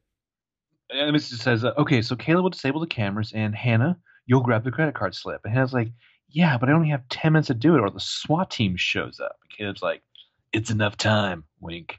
10 minutes, a lot can happen. Magic. Um, no, he's like, the boxes are all marked. It shouldn't be hard. Caleb's like, wink.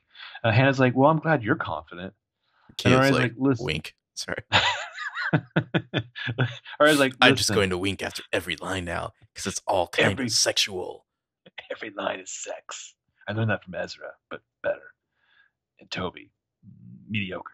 Um, Ari's like, listen, I know we're a little short How people, dare but I you." promise. I am just fishing alone on the lake. Caleb said he was going for beer. He never came back. Toby, I'll be right back. I'm gonna get some chickpeas. What? and then Toby's just alone on a rowboat. Yeah. or Ari's like, listen, I know we're a little short on people, but I promise Ezra I go to this press event tonight. And he's just like, fine, just go. And I feel like okay, I mean this this line here, like they're in the middle of like planning how to like not all get busted mur- for murder, and Ari's just like, so I know we're in the middle of something, but I promise some some blah blah blah Ezra bullshit, and they're just like, fine, whatever, fuck off. Well, like, are her feelings also a little hurt that she's not considered essential to Hmm. this operation? she'll she'll follow that up later. Yeah. Yeah. So Emily's like, Allie and I will wait at the school to see who picks up the hard drive. So, you know, meeting adjourned. Everyone starts to file out. Caleb's putting all his shit in a bag. Spencer pulls out her phone, starts typing away. Well, she's Um, like texting furiously to someone. yeah. Caleb For a second, I was dark- wondering, like, could she be texting Wren? Maybe. Uh, you know, and the the alternate non-twins are reading here is that she's been working with Wren to I don't know perpetuate the idea that Rollins is alive or something. I don't think that's the case because she seems so surprised su- surprised when Rollins phone was still kicking around. But yeah, that's the alternate theory. Also, if Wren was a well, not a normal dude, but a dude who was not like sinisterly involved in A or AD shenanigans, he should throw his phone away if he ever gets a text from Spencer and Melissa again. No. Um, but Caleb sensing that dark, I'm just saying he shouldn't be helping her like fake a dead man in Europe or whatever. Spencer's like, uh, hey, uh, hey, Red, if I mail you a credit card, can you just like go uh, take the the metro or take the channel or whatever into England and just ride around and buy shit? Yeah, do that for me, please. Only if I'm also getting a text from a ghost. Mm-hmm. Um, so Caleb senses a dark cloud hanging over her, and he's like, "Is everything okay?" And she says, and this could be the answer. Rosa PD wants to schedule my second interview, which I don't think they do via text. Yeah, um, he's Rosa like, PD just hits you up. like press one to confirm mm-hmm. your next interview for murder. Type in yes. You're now subscribed to Cat Facts. Yeah, and Kayla's just like, I'm sorry. And Spencer's just like, it's not your fault. And he's like, isn't it? And Spencer just kind of looks at him and he kind of stands, puts his backpack over his shoulder, which I feel like has to be like triggering of the time she said I love you when he had his backpack on and he just just like ghosted. Uh, he says, You weren't drinking at that bar to celebrate. I think she kind of realizes what he's implying here. She does not have time for this. She says, I'm gonna go get some rest. She tries to walk off and he's like, Wait, Spencer, Hannah and I aren't gonna let you down this time. I promise. Spencer just kind of nods and looks off, like, yeah, sure, whatever. He says, I hope that still means something. And it's like she can see that he needs the validation. So she gets it to him, even though she's dead inside. She's like, it does. he nods. And I think maybe he knows that uh, it doesn't really, but let's not pour any more salt on old wounds here. So she goes off to the barn. He goes his own way. Yeah. Then it's time to cut back to Hannah at Lucas's loft. She's putting that blue and black hard drive in her little purse there. She's getting ready to leave. But when she opens the door, she stops short and kind of gasps at the start because Mona says, Sorry, didn't mean to scare you. Were you going? Oh shit, Mona has arrived. Mona's tired of being kept out of this plot line. She says it so casually, like she knows that Hannah's up to something. Hannah's like, Oh, um, I'm going to meet the girls. And Mona just like ignores her and, and marches right in. She kind of like holds her hand out like she can't even. She's like, Don't bother it's like watching a frog try to jump out of a pot of boiling water. Why are you shutting me out? So mm. Hannah just has to shut the door and play dumb. She's like, I'm not. And Mona just, she's incredulous. She's also disappointed. She's like, yeah. you showed me the game for a reason. I'm ready to play, but I can't help you if you if I'm kept in the dark. So Hannah, she kind of considers this. She finally relents. She opens up her purse she sets forward to kind of show Mona the hard drive there. She says AD is going to pick this up from the school tonight. It's the best chance we have in a long we've had in a long time to expose this person. Mona's like, so let me be another set of eyes. Hannah's like, Mona, you know that I want to, but the the others can't find out that you're involved. Why exactly? Why? Yeah, seriously. Like uh, they brought Caleb in. Like Mona already knows they killed Rollins. It's not like that's a secret or anything. She helped them cover it up too. She's exposed just like they are. I would love a scene too of Mona there, and she's like looking at the schematics, and she's like, "Caleb, the security system you designed for the Radley is shit." Why'd um, you pipe down? let me let me get you some sugar cubes. Help you fix your tea just right. Yeah. So, oh. uh, oh. yeah, Mona says. Stuff. Sorry, what's that? I was saying the, the the the two of them and the tea or the coffee or whatever. Oh yeah, right, right, right. yeah. That that fucking weirdness. We'll see if that comes back. That mystery, yeah. Mm-hmm. yeah. But uh, Mona's like, you didn't tell them that I know about the game, and he's like, I couldn't. And Mona's like, they still don't trust me. She's getting a little choked up now. Hannah can only shrug lamely. And Mona's like, fine, I'll help you and your friends like I always do, and then crawl back under a rock. Mm. So yeah, Hannah Mona's like, like Mona, come on, it's not like that. And Hannah's like, I have literally bled Mona. myself for you, Hannah, trying to protect you. Oh, yeah, yeah, sorry, Mona said that. I literally bled myself for you, Hannah, trying to protect you. How many times do I have to save all of you until I'm finally part of the group? Mm, Hannah um, can say nothing. She only stares at her sadly. Like Mona, gets the answer perhaps she suspected but didn't hope to hear. I mean, that's just ice cold, Hannah. Uh, and Mo's just like, well, you might as well head over to the high school. Seems like we never left. She walks Mhm. past Hannah to the door, and Hannah can only like close her eyes and grimace. She knows she's being shitty, and she turns to follow her. Man, poor Mona. What a trooper. Hannah's basically like, you will never ever be one of us. Like, is basically what that non-response was there. Yeah. No I matter mean- what you do, no matter how hard you try, you'll never be part of the group. It works on a variety of levels, but I can't wait for Catwoman to tell Mona, you don't owe these girls anything. You've given them everything. And Mona's like, not everything. Not yet. Um, yeah. So meanwhile at the brew, you got a bunch of randos have gathered for Ezra's Oh, real, real quick, just a, a bit on Mona here before you Ah. jump onto that. Um, this does not bode well for her. I feel like, like I Hmm. kind of feel like Oh. Mona may have doomed herself with like she kind of like outlined the end of her arc there. That like, what what could she possibly do? How many times can she say then to be part of the group? Yeah. And, I it's also to, sorry, go ahead. I I forgot to ask you last time about you had mentioned you teased the potential last scene that Janel Parrish filmed, Mm-hmm. which we can talk about after we finish recording. But I, I still want to ask you whatever that was. Okay, well, I'm just gonna say it if people consider this a spoiler. Sorry. This was the last scene- that she filmed. This does not necessarily mean it's her last scene on the show. Uh, it was just her walking. So, what does that mean? We don't know. If Well, I, she does I- walk really well. I could see theoretically her last scene being like Mona walking away, like you know, with uh, the million dollars in her bag or something like that. And, Mhm. Like no one, none, no one is the wiser. I don't know, we'll see. Well, and for context, they filmed the last scene of the show like a few days before they actually finished filming the episode. Yeah, they don't film in sequence. They're not J.J. Abrams. Um, anyway, this is also very much like the end of season two here. Like she she she could be playing the girls harder than ever. We had that callback to her first a text to Hanna earlier. She's in the same situation she was at the end of the season two now, just like trying desperately to be part of the group. Um, I don't know. I'm worried about Mona. Stay safe, Mona. Well, it, this scene feels more like reminding us that Mona's still out there, still a part of this. I don't know, like she doesn't have a lot of purpose other than like how shitty she's being treated in this episode. So yeah, I wonder what is coming up with Mona in the next few episodes. Like what why are we being reminded that she's still on the board, as it were?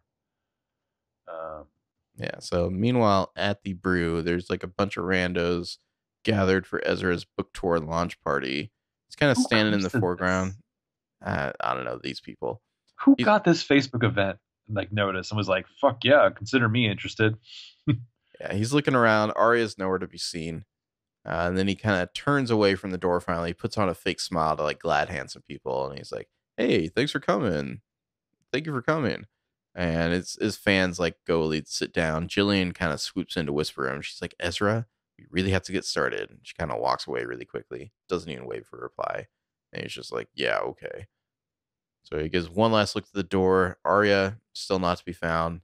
He checks her phone, which is still running like iOS six or something like that, uh, because he's a monster. And we see he's got he's texted Aria and he said, "We're about to start. Where are you?" No response. Not even a read What? receipt.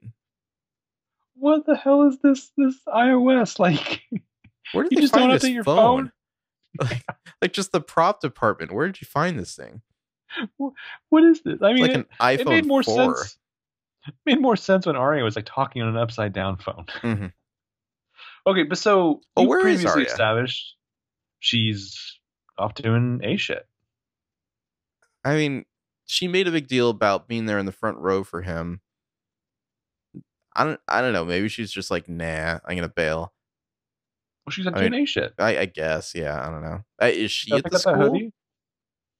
Uh, good question. Oh no, that's She's right. Because she she's somewhere else. That's right. Yeah.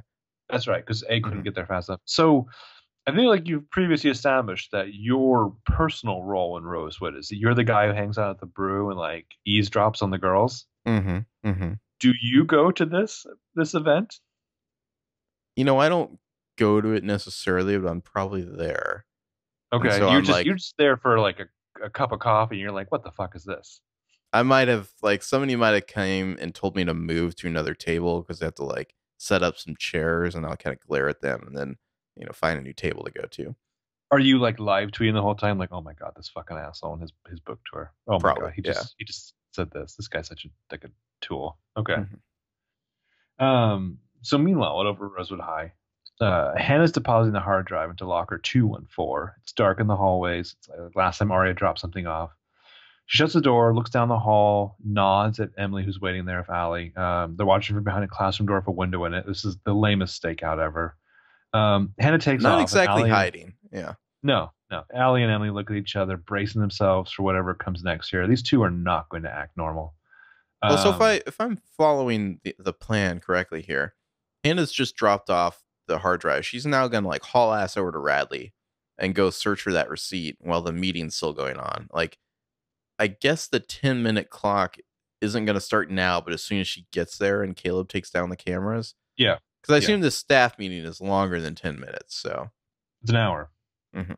which they're held hostage. I feel like Caleb needs to like hack into like the meeting like uh like keynote presentation and be like, let's add some more icebreakers. I just I want about him downloading and throwing more slides into their Yeah. PowerPoint. oh God. Um, meanwhile, back at the I think you the guys need to cover the uh, ergonomic safety procedures. what the hell? Let's throw in some more sexual harassment training. um, back at the new nursery at Ali's house, a shadow, a dark, ominous figure looms over the crib. We hear some clacking noises, and then the figure tosses Emily's special family mobi- mobile on the floor behind them. In your fucking It's face. Emily. There's a high shot that pans down to the show a black hoodie installing a new mobile, mobile, whatever. Time to go Mobile. mobile. It is Dark Aria. Oh fuck Uh, yes. God, yeah. this is all we've ever wanted in life. Aria in the hoodie. Uh, yeah, watching She's so this fucking shady. just Love it. very mentally aroused. Yes. Um, she set up the new mobile with the little dolls that liars all hanging around from Springs. Which there's also like black gloves as part of it, so it's like oh like yeah, okay. puppets. Like Yeah, puppets, it's yeah. So, it's so cool. Well, and uh, the Um, Ali doll, of course, has a yellow top on. Just the the. I mean, I've talked before about how I'm fascinated by the a like R and D, but like just the arts and crafts that go into Mhm. being A are so interesting. But uh, she hits a very button. handy, yeah. Yeah. um, she watches this new mobile like spin around. Mobile. Uh, So all the dolls have their arms raised. Ali's even like wearing the yellow top. It's perfectly creepy, perfectly PLL. Nice It's- slow tracking on her face and the iconic hoodie. Well, it's like Aria has to turn the mobile on and then just watch it for a while. Yeah. Mhm. As we smash cut to black. Like she almost looks regretful, but maybe a little impressed with her own villainy. Well, if you're gonna do a thing, do it right. Mhm. Relish That's, it. I mean- Aria's code. When Spencer was A, she was really good. Yeah. So back to the school. It's still dark and spooky. Ellie and Emily are watching from like a door window looking out. They're not really seeing anything. And after like two seconds, they just like lean back to talk to each other and exchange some eye chatter there. And Emily's just like, Look, Ali, I'm sorry about earlier. And Ali kind of just cocks her head to the side, like, go on. Emily sighs and she's like, I'm just scared. I won't be able to do this. Ali says, So am I but mostly because I feel like you're testing me. Oh, fucking preach, Ali. Exactly. Uh, and Ali says, I don't know what the tests are, but I know that I'm failing. And then before Emily can respond, suddenly they hear like a loud slam, like somebody's. It kind of sounded like somebody's trying to open a locked door that they can't open. Yeah. And they look through the window and down the hall, they can see a shadow moving kind of behind some double doors at the other end of the hallway. And so they burst out of their door and they run down the hallway. And just as they're running, Emily hears another door kind of opening behind her. So she looks back and she's like, this way. And she runs the around the corner the other way. It's kind of weird. It's like this long hallway with like a door snaking off to each side, Huh. you know? You know, the set's only so big. I know they they just have to keep filming this hallway from different angles. Uh, so Emily's running back the way she came to round a corner there. Ali's going the other way. We hear like a like a thud and a quick scream from Ali, and what sounds like a body hitting the floor. And Emily looks back and she's kind of like scared now. She's like, Ali? She runs back around the corner, down the other end of the hall, rounds it, and we see like into a stairwell there. Ali's legs are kind of peeking out from the corner. Emily runs over. Ali's like slumped over on the bottom steps. Emily's like, Are you okay?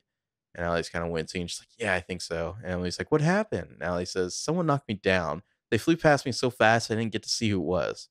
Really? And he's like, I'm gonna get you home, okay? And Ali's like, but what about? And Emily's like, no, forget it. They're probably long gone anyway. So Emily helps up a groaning Ali to her feet and kind of holds her very closely as they walk away, even though it looks like Ali could walk just fine, but sure, you know. Emily, shockingly, a little bit protective. And Emily's like, oh, it's gonna be okay. Ali is kind of holding her side, like, I don't know, maybe she hurt her hip a little. Yeah. She's not exactly limping, but I just love the idea that like Mona just like shoulder checks Alison as hard as possible while in pursuit. Well, did do you think there was one or two A people here? A minions or whoever. I could firmly believe that there's Mona doing a Mona thing, and then Mhm. also whoever's acting as the agent of A. Because there was definitely a shadow down the hall the way Ali ran. And then Emily hears a sound behind her, runs the other way. So I mean- one of those people could be Mona. With some Mona was Mona the one that like hip checked Ali and like shoved her to the ground, or was Mona the other? I don't know. with some clever editing and a little bit of like the Benny Hill music, this could be like the most hilarious French farce ever. Yeah, Mhm. of like the one set and doors and A, A agents running through. So meanwhile, back in Ali's house, Aria's uh, handiwork is just beginning. Uh, we see this quick establishing shot, cut inside, see some blood splattering on the new crib. We see that Aria is flinging blood or something like blood around the room for some kind of container in her hand. She's not bleeding herself. It, she's No, got like a I don't know, it's a can of paint or what, but yeah. She's also not cut herself yet. So, Yeah. Yeah.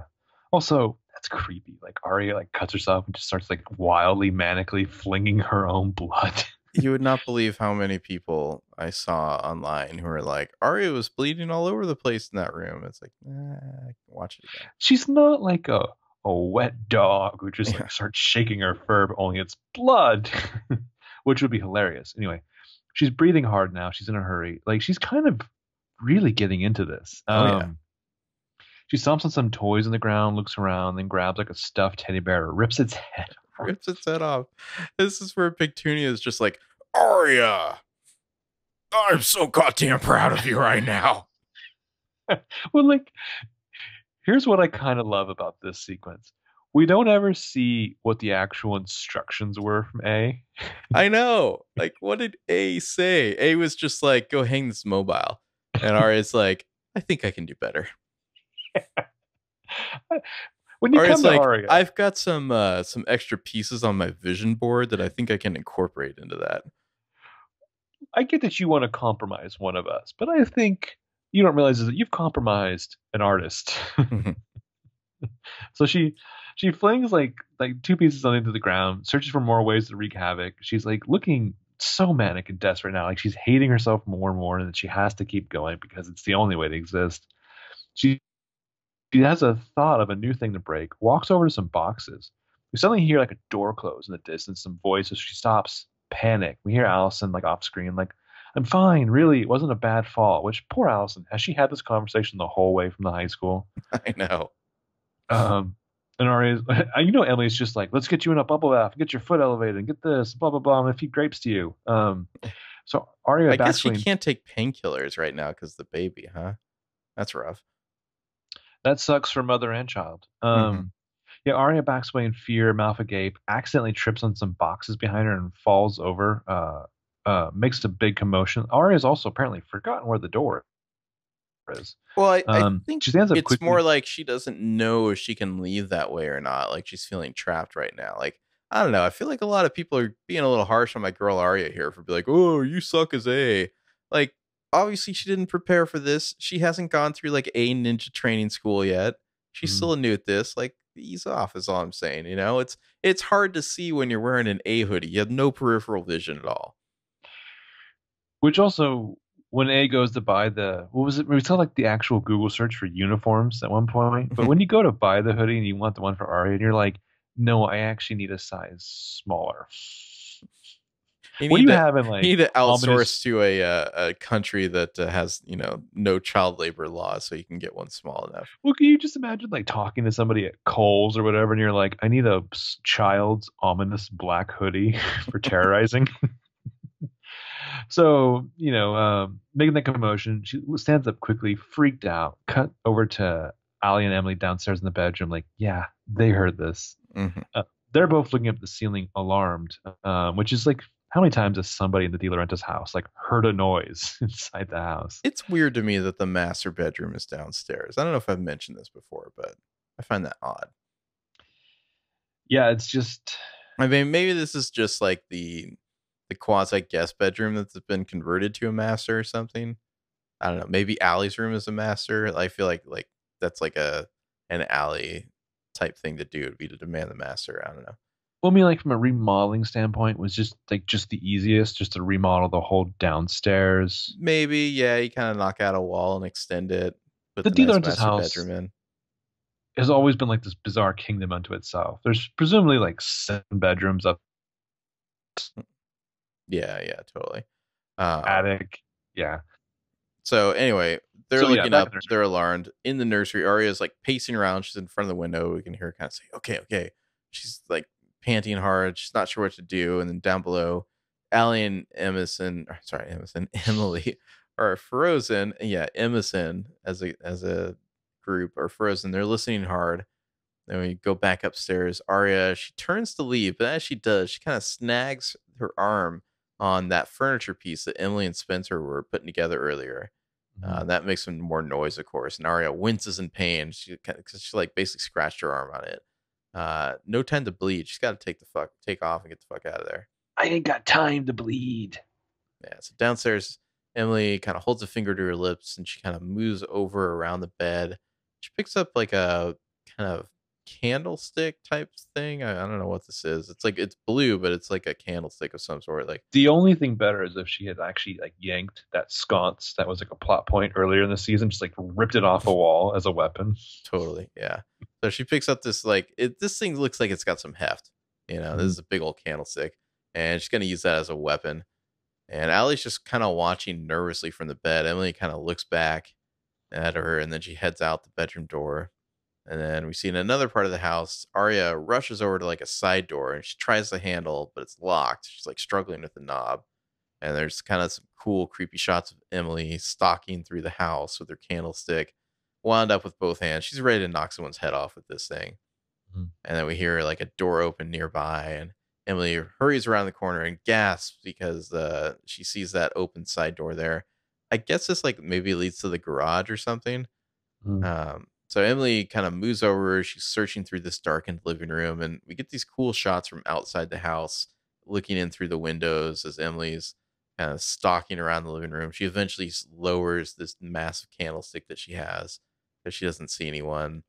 And then the camera kind of tracks to the side to show her like walking back towards Ali's room. And then, of course, eventually pans over to show Aria leaning up against the outside of the house, just out of breath. Oh shit, almost got caught. Barely got out of there. Like in the remodel, did they keep the like button room, like the little craft closet? I wonder. Oh, Um, sure. Yeah. Also, maybe that door leads to wherever Jason came from that time when uh, Toby almost shot him in the face. he did his weird like like pose move, yeah. Um, but, you know, Aria got out of there. Give her some credit. She's not that bad at being a. It's her first time. you got you got to learn. You got Mhm. you gotta you gotta crawl before you can uh you know skulk. Um, I, I'm just saying, like the way they wear those hoodies, you have no side vision at all. Obviously, you're gonna run into some shit in the dark room. Maybe she truly is injured or she just likes the heroic side of Emily. I just I hate the fact that uh, Alison is just like I'll just hide here in the bedroom. I want Alison to like pull like the elephant gun that she keeps under her bed out and like follow. Seriously, yeah. She needs to have her like Benjamin Linus moment when she pulls out like a double barrel shotgun from underneath the bed. Or yeah, um, Aria, are you hurt or are you just injured right now? Ooh, Ooh, yeah. Let's go over to the bookstore, the brew. Ezra's given his book reading. We see he's got like a big sign up for then and now by author Ezra Fitz. There is no Aria mentioned on that sign there. What if what That's if a we caught to terrible him? name for a book, by the way. Oh, absolutely. What if we caught to like the very end of him reading and he's just like gold falafel. Thank you. And he And closes in an instant, she was undone. Yeah. Yeah, the cover looks Uh, like it's like a black and white shot of Nicole with her kind of like jungle gear on. Like I think we've we've seen this photo before in, in full color. It's like her with like the scarf around her So- neck and whatnot.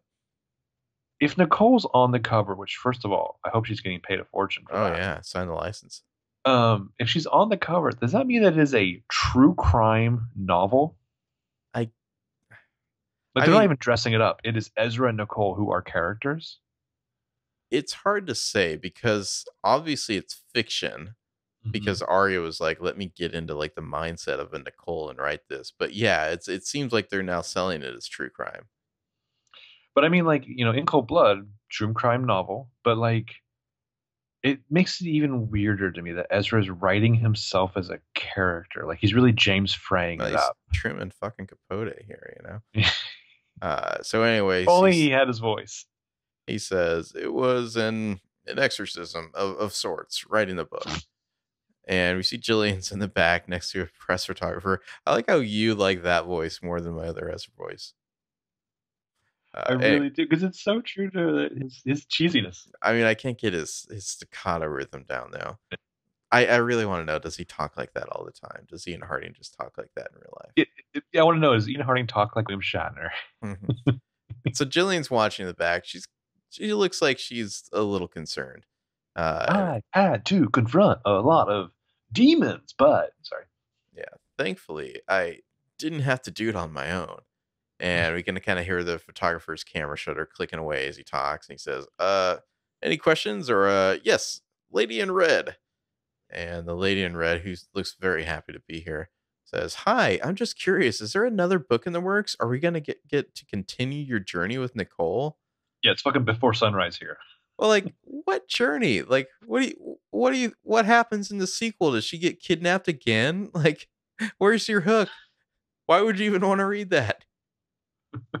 So I've added an epilogue where we meet in the jungle after she's been rescued and we hug on national or international TV. Uh, in the sequel, we pick up later that night in the hospital room. And it's just disgusting. Um, Yeah, it's Yeah. like that third girl with the dragon tattoo book that was just all like recovery and like the lawyers. Yeah. bit with more. Ezra. Ezra. God, I really nailed that one. So the start of the, the the sequel, like one of them dumps the other, hmm and Ezra shacks up with his ghostwriter. Yeah, so this lady wants to know about the sequel. She seems way too into his lame ass book. And Ezra, he kind of makes some like hamstery faces here. He's about to speak and then he stops and he looks back and he look, sees Jillian there. Jillian's like nodding to him, like, yeah, go for it. Yeah, I want that other book. But this is Ezra, so he's going to say, nope, I'm afraid not. And Jillian's face is just like, you fucking asshole. And he says, I am about to start another journey. I am getting married to Aria Montgomery, my co-author. And this story may be about Nicole, but my inspiration in work, in life, and in every sense of the word is Aria. And he just shot himself in the foot. I guess, yeah. I mean, Yeah, I wah, think he probably shot shot Aria in the foot too. No one's gonna buy this fucking book. I mean, No, he's he's they just still should. sure I mean, if they knew how to market this thing at all, it's the bestseller. But anyway, speak of the devil, we're gonna kind of soft cut right over to her, looking guilty as sin right now, as we hear Ali say, "What a monster!" Because we're seeing Aria, of course. What a monster. Yeah. oh, who is this monster? It's Aria. That's who. And then we get to a wide shot of the girls uh, without Hanna. They're all here in this trash nursery. Aria's hanging hanging in the back. She's looking down. She's like trying to melt into the wall. She's changed into a navy jacket now, and she's holding her right forearm, like where she injured herself. And Spencer says, "I know that Lucas destroyed her memorial, but do we really think he's as disgusting as all this?" Emily's like, I could kick myself. I was so close to catching him. No, you weren't. And Aria says, Uh, she's saying nothing. Sorry. Uh, she's just marinating, it's like thrashing of her character right now. You know. And Spencer says, "I'm just glad he didn't hurt you guys. He, he clearly didn't expect you to be home." That line, I don't know. Interesting. This that line kind of makes me wonder about Twinter because she's like, he Hmm. clearly didn't expect you to be home. And Ali's like, exactly. He knew we were at school. I think the hard drive thing was a setup. And Ari's like, did, did you catch a glimpse of him? And he's like, no. If Lucas is AD, he definitely has a helper. Spencer says, what do you mean? Alison says, there's no way whoever's at the school could have beat us back here.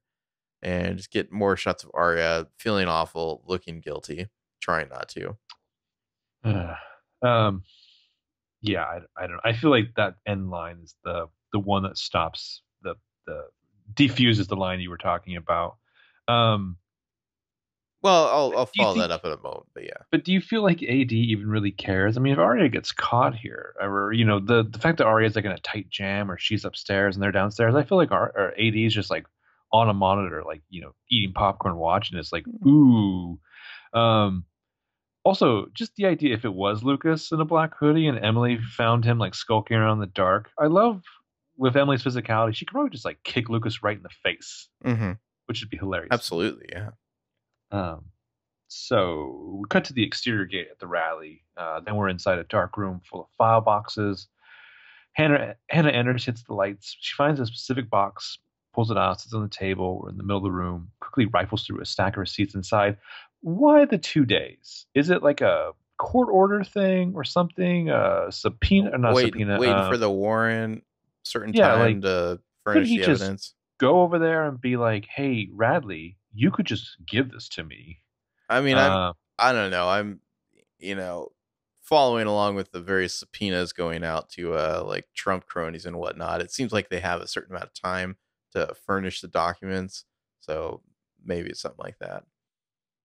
I mean, Hmm. the, the better question is then- like, do you do places actually keep all these receipts in big file boxes for who knows how long, like a month or two at a time? isn't that a little more disturbing? It seems like a Uh, lot of work. Yeah. Yeah, yeah. Um, I just kept thinking this was like a setup on like Furey's part. I honestly did. Um, so the receipts are all bunched That up. would in- be a good setup. Yeah. Yeah, it's just like you idiots came into the one room you absolutely shouldn't have been, and of course I'm waiting for you here. This is a classic Linda Tanner move. Yeah. Um, so they're on the groups, they're rubber banded together. Hanna's like searching as fast as she can. I assume Uh, this is like one night or receipts each, maybe. I don't know. One register. Well, it's like it's like they do a lot of business there. yeah. yeah. So anyway, back to the nursery. Emily's kind of crouched sadly over her broken mobile. And Spencer and Ali come over and kind of kneel down and comfort her. Aria remains aloof, withdrawn from everyone else. And Ali's like, Em, it's going to be okay. And Spencer says, We can fix it. Here, look, we can glue this back together together. See? And Aria's just watching as Spencer's helping Emily pick up the pieces. And Ali says, Em, don't let this scare you. When you do that, you give AD power. Nice, Ali. And uh, just then, Spencer, she's noticing a small earring on the carpet. She picks it up and stares at it. And Spencer got says, Spence. yeah. Emily's like, of course I'm scared. I mean, this is supposed to be the baby's room, and now I, I know I'll never be, we'll never be safe. And Spencer holds up the earring, and she kind of looks past it. There's like a really nice rack focus shot here, where like earrings in the foreground, and then rack focus to Aria right in the background. It's like she's holding up the earring perfectly to put it on Aria's ear, you know. And Spencer goes, Aria, is this yours? And Aria kind of feels her left ear with her right hand, tries that cool. She's like, Oh yeah. Spencer kind of stands up. The other two are watching in mild curiosity as Aria takes the earring back, and Aria's like, That's funny. I thought I heard something drop on the floor when I came in. She's playing it off pretty well. Ali and Emily aren't I feel like they're not really seeing what's going on here. Spencer's still watching Aria very closely, like just like a questioning look on her face. Aria's like, I just thank you. She smiles and puts the earring back in. Emily's like, I, I can't be here anymore. And Ali's like, come on, let's go. So they leave. Spencer gives Aria more side eye as she walks past her. And Aria takes one last look at her handiwork here before following. Hmm. So Spencer is gonna be a little suspicious. I mean, I feel like we had two moments here. Hanna earlier in the episode with the mention of the locker was given pause, and now Spencer has found this earring. She's looking at Aria. Will she confront her privately? Maybe. I, feel like Yeah. that's a good Aria or a good Sparia scene, I should say. for sure. Spencer's like, oh, BT Dubs. Nine days ago, I met with Wren secret. Well, of course, if this is Twinter here, she's probably thinking like, "Hey, come on, my tiny little helper. You got to be more careful next time." Yeah, so Twinster could confront Aria, and then Aria could like reach into her pocket and pull out Pigtunia and be like, "This was all a setup." And then Twinter starts making out with Pigtunia. hmm And then Mr. Biscuit comes rushing into the room. Well, now you're just writing fanfic. So back at the Radley file room, Hanna's grabbing, scanning, tossing aside bundles of receipts as fast as she can. She's like not finding the one she needs. She gives up on the box, scans the shelves, pulls down another file box, search through. After a little more searching, Caleb ducks in the room. Hanna, what is taking so long? And she's like, I can't find it. I can't find it anywhere. You have to help me. He's like, What? I thought the boxes were marked. What? I don't have to do shit. I did the 10 minute thing, duh. Wink. Um, Hanna's like, well, they are, but it wasn't in there. And he's like, Hanna, we have to go. Well, I mean, AD's got the receipt already, right? I would think so, yeah. Come on. Aria already told him AD about it. Yeah, this is gonna, this receipt's gonna like appear like in their birthday cake some Yeah. or something soon. But he tries to take her by the arm. She yanks it away, and she's like, no, not until I find it. He's like, if I don't turn the system back on, we are going to jail. And she's like, Caleb, I'm not letting Spencer go down for something I did. We have to find that credit card so that we promised her. But since Hanna has invoked Spaleb, he must relent. Uh, so Caleb searches around the room for something to do. Eventually, he spots something in the room, picks up one of the file boxes, takes it over the corner, and dumps it on the floor. And she's like, What the hell are you doing? Have you lost your mind? So he goes back for a second file box, dumps it on the ground too, next to some pipes. It's like, Getting rid of evidence. I really thought like- at this point he was like gonna light this all on fire and like maybe burn down the entire Radley. Which would be awesome. Mhm. Um, and then Hanna's like, no, an entire police force is going to come in here and pick through that. They're going to find it eventually. But he grabs a wrench from like a nearby toolbox, bashes one of the pipes in the wall with it. Water starts shooting out. He's like, there'll be nothing left to find. The water's spilling all over his seats on the floor now. So how Hanna seems, or he seems pleased with his in, ingenuity. Hanna's just like shocked, but he tosses the wrench away and comes back at her. Also, fingerprints everywhere. Oh, I mean, I everywhere. I'm just wondering, like, does the whole room fill up with water? You know, is this a basement or something? Yeah. You know, like cover up all the evidence entirely. I wanted to be like, also spray this bleach all over the room too. Um, Yeah. he's like, let's go. So they take off. Hanna and Caleb both like throwing some last looks at that busted pipe. Um, I mean, I- Bonnie Clyde here. I guess this will work. I mean, the cops are gonna know someone's tampering with the evidence, but maybe it'll all be destroyed. So, you know, it's it's it's kind of like when the mob like assassinates a witness. Like was- every, everyone I was just knows what's going on. They've just turned Marco Furey into Eliot Ness. Yeah.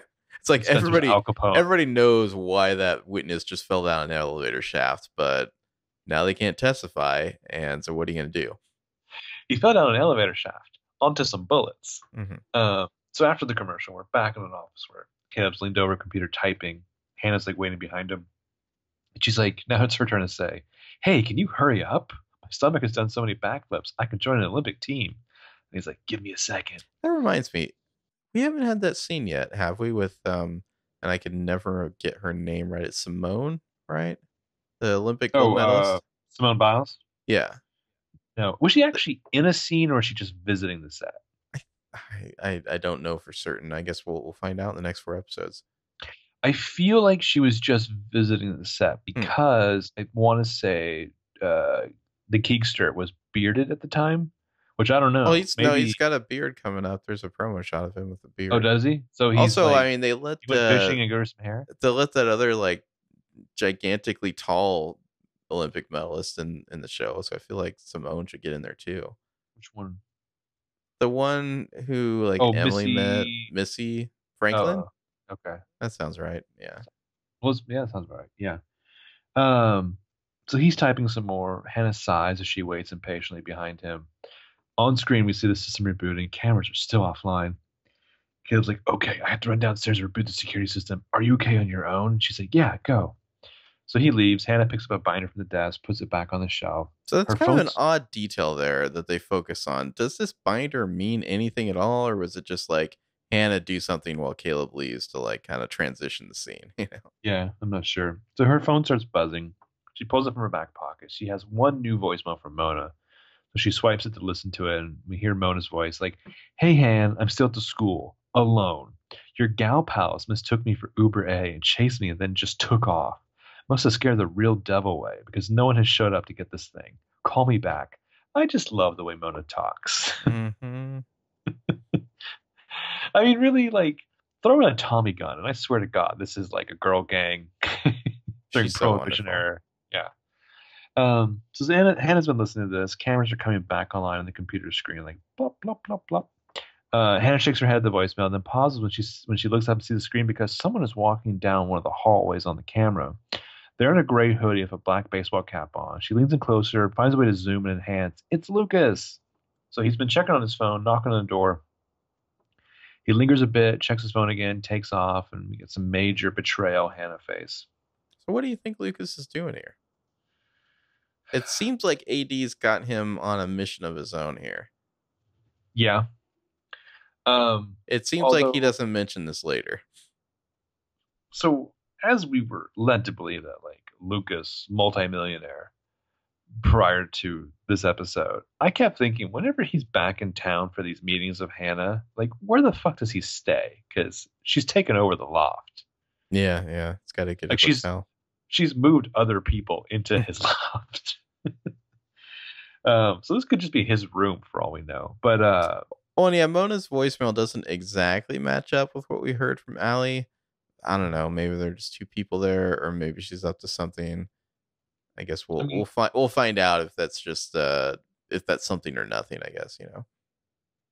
unless she actually plays the voicemail for them, if Hanna just kind of reiterates what she heard roughly, like it match up enough, yeah. Yeah, so we're gonna cut to a phone that's showing no notifications. There's kind of some dramatic music on a TV because uh, Spencer's here.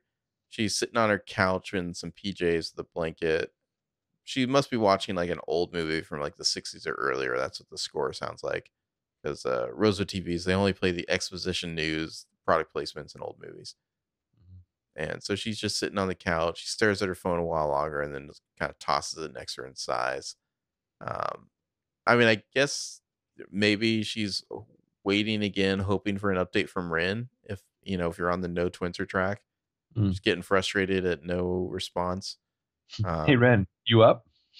yeah. Just then, her phone rings and she sees it's Marco calling. She hesitates a moment and she mutes the TV and answers. She's like, hello. And she kind of stands up to pace as she talks. And we hear Marco on the phone say, Do you know why I'm calling? He really does not sound happy right now. His voice is like very clipped and hard. And she says, How many guesses do I get? God, she's such a badass. And he says, You took something from me. And if I don't get it back, I'm sending an officer to your door.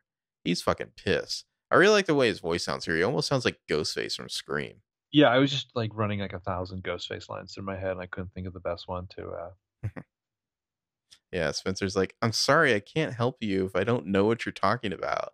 He's like, You think this is funny? You think this is a game? Stop jerking me around and give me the damn drive. And Spencer stops pacing by the window. She's thinking hard and she says, If I had the thumb drive, that would mean I was in your apartment alone with you at night. I wonder what people, eh, I wonder if people think that was strange. And then just click on the other end. He hangs up on her. And she lowers the phone slowly. She's all like tensed up, but after a few beats, she kind of lets out a breath and relaxes a little. Man, Spencer is really determined to just like play this as dangerously as she can. well, she's she's like fucking like she's like Lauren Bacall here. She's like Barbara Stanwyck. She's like some kind of film noir dame. She's like, you know, "Oh, I couldn't break you. Well, now I'm gonna compromise you." I I think I've made this joke before, but it's like he's again he's Michael Douglas in some cop movie, and she's just like some old film noir like broad you can't trust, but she's sexy. She's lured him in. It's Got his, like, his heart in her hand. fatale. Yeah. hmm yeah, squeezing that heart. Um, yeah, so she lowers the phone after the call ends. You know, still tense up. After a few beats, she lets out a breath, relaxes a little. Then her phone rings again. It's Hanna calling this time. She answers as we cut to Lucas's loft. Lucas is back there. He's rifling through his desk. There are some jump cuts uh, going through him every time a drawer, or every, as he goes through every drawer in a panic, music's racing. He's not finding whatever he's looking for. And then a door shuts behind him with a loud thud. He freezes. I don't know why I pulled it all that. Sorry. Yeah. From a wider shot, it's up. We see that he's up in the loft area. Like he turns to take off when he stops short, busted. The camera pulls back to reveal all the liars are there looking up at them. And Spencer is like, "It's over, Lucas. We know it was you." Which is hilarious. Um, is like still holding her arm. Hanna stands in the middle of the five, her arms crossed, her face stern. Uh, he comes with less haste, you know, down the stairs. He's panting. And he's like, "Look, I can explain why I'm here. It's because I own the place." Um, they all, they all move closer in the liar wall to cut off any escape. And Ali's like, "Did it feel good to scare us? Did it make you feel powerful?" And he's like, "What?" And Ali's like, "You smeared blood on a crib." He's like, uh, look, I'm trying to be intense here, but also the fuck? he has no idea. Yeah, Aria, as usual, is the first to assume that maybe there's no ill intent. She's like, maybe he didn't. And Spencer's like, are you crazy? And he's like, if he is an AD, then why is he here? And he's like, I own the place. No. Uh, he says, I'm not staying. He tries to walk past him, and Hanna just shoves him back into, into place. Uh, it's really fun to watch this shot because Aria and Spencer standing right next to Hanna. They do not move an inch as this all goes down with Hanna shoving him. It's, I don't know, go watch it again. It's funny. Uh, Yeah. Hanna says, Lucas, at least tell me why. I saw the police tape. I know you took it back, being her alibi after Charlotte was murdered. He's like, You saw that? Like, oh shit, you know?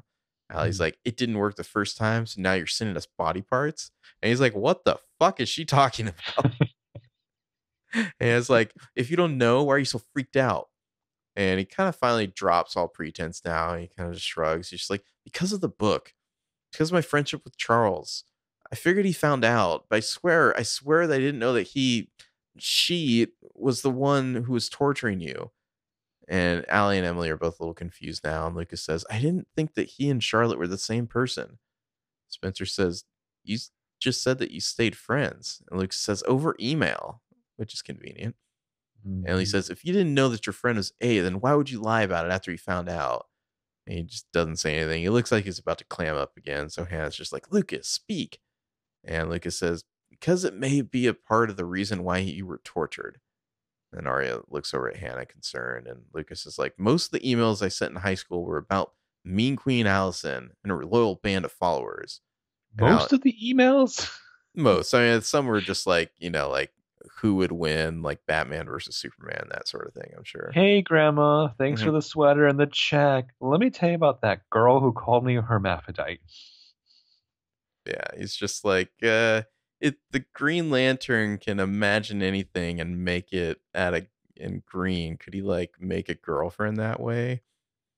And like, if he's like not, you know, like packing, like he's not like endowed enough, could he also like, you know, enhance it if his will was strong enough?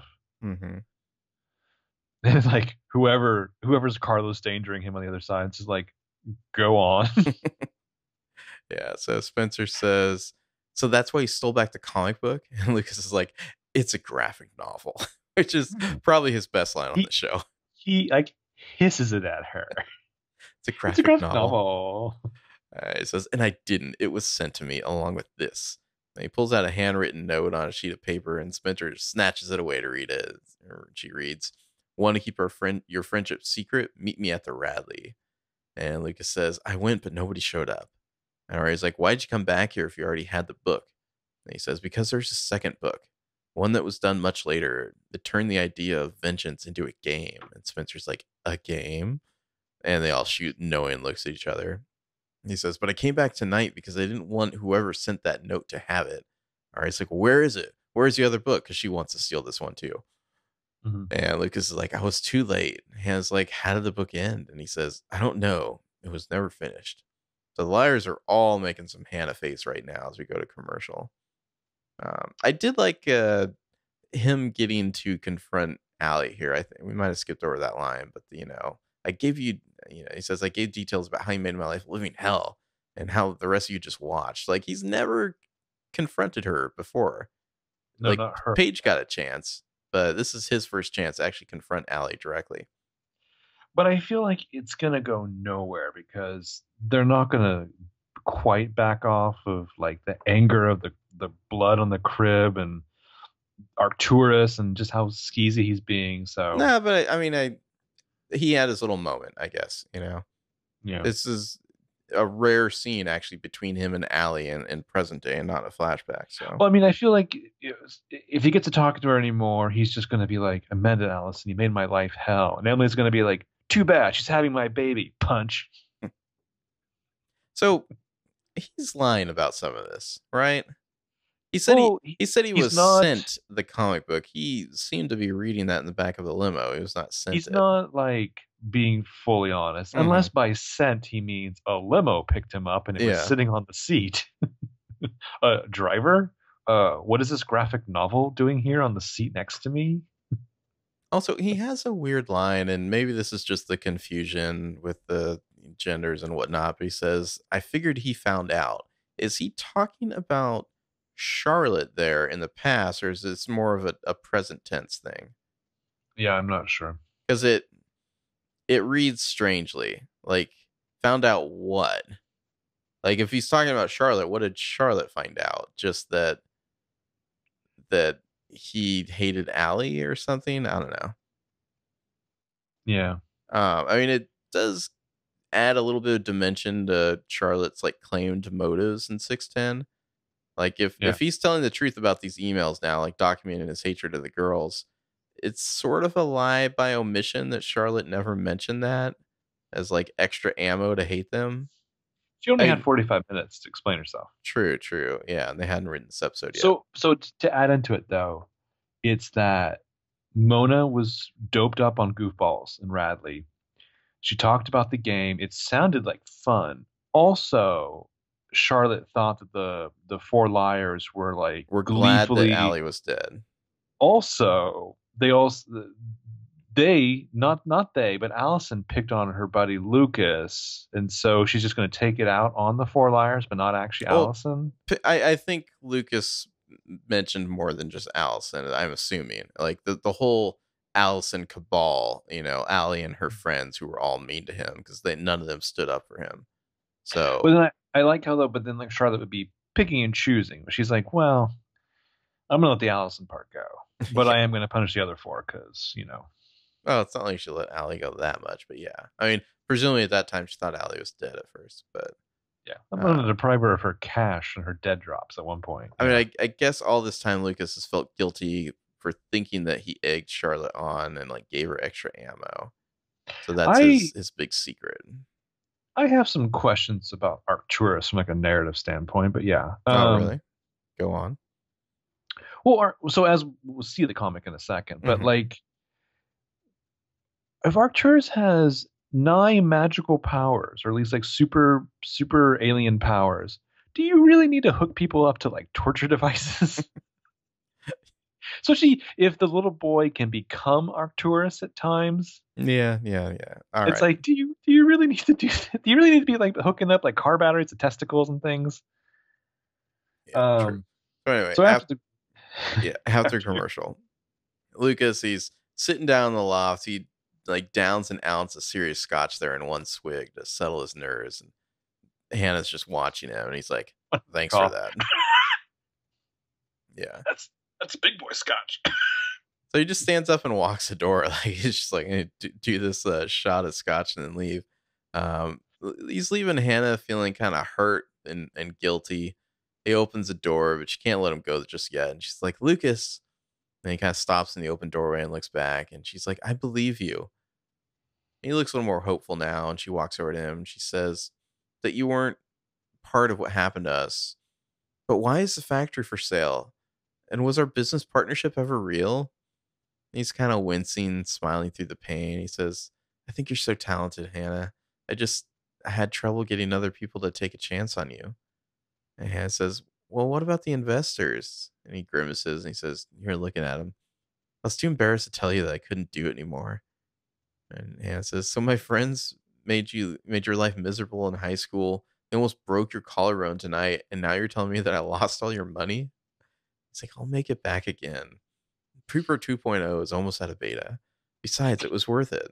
Can we just talk about how you spelled Pooper 2.0 with two U's and two umlauts? I, that's how we said it was spelled. Did we love the umlauts too? Mhm. Nice. Yeah, double umlaut. Nice. Yeah. So Hanna says, How was it worth it?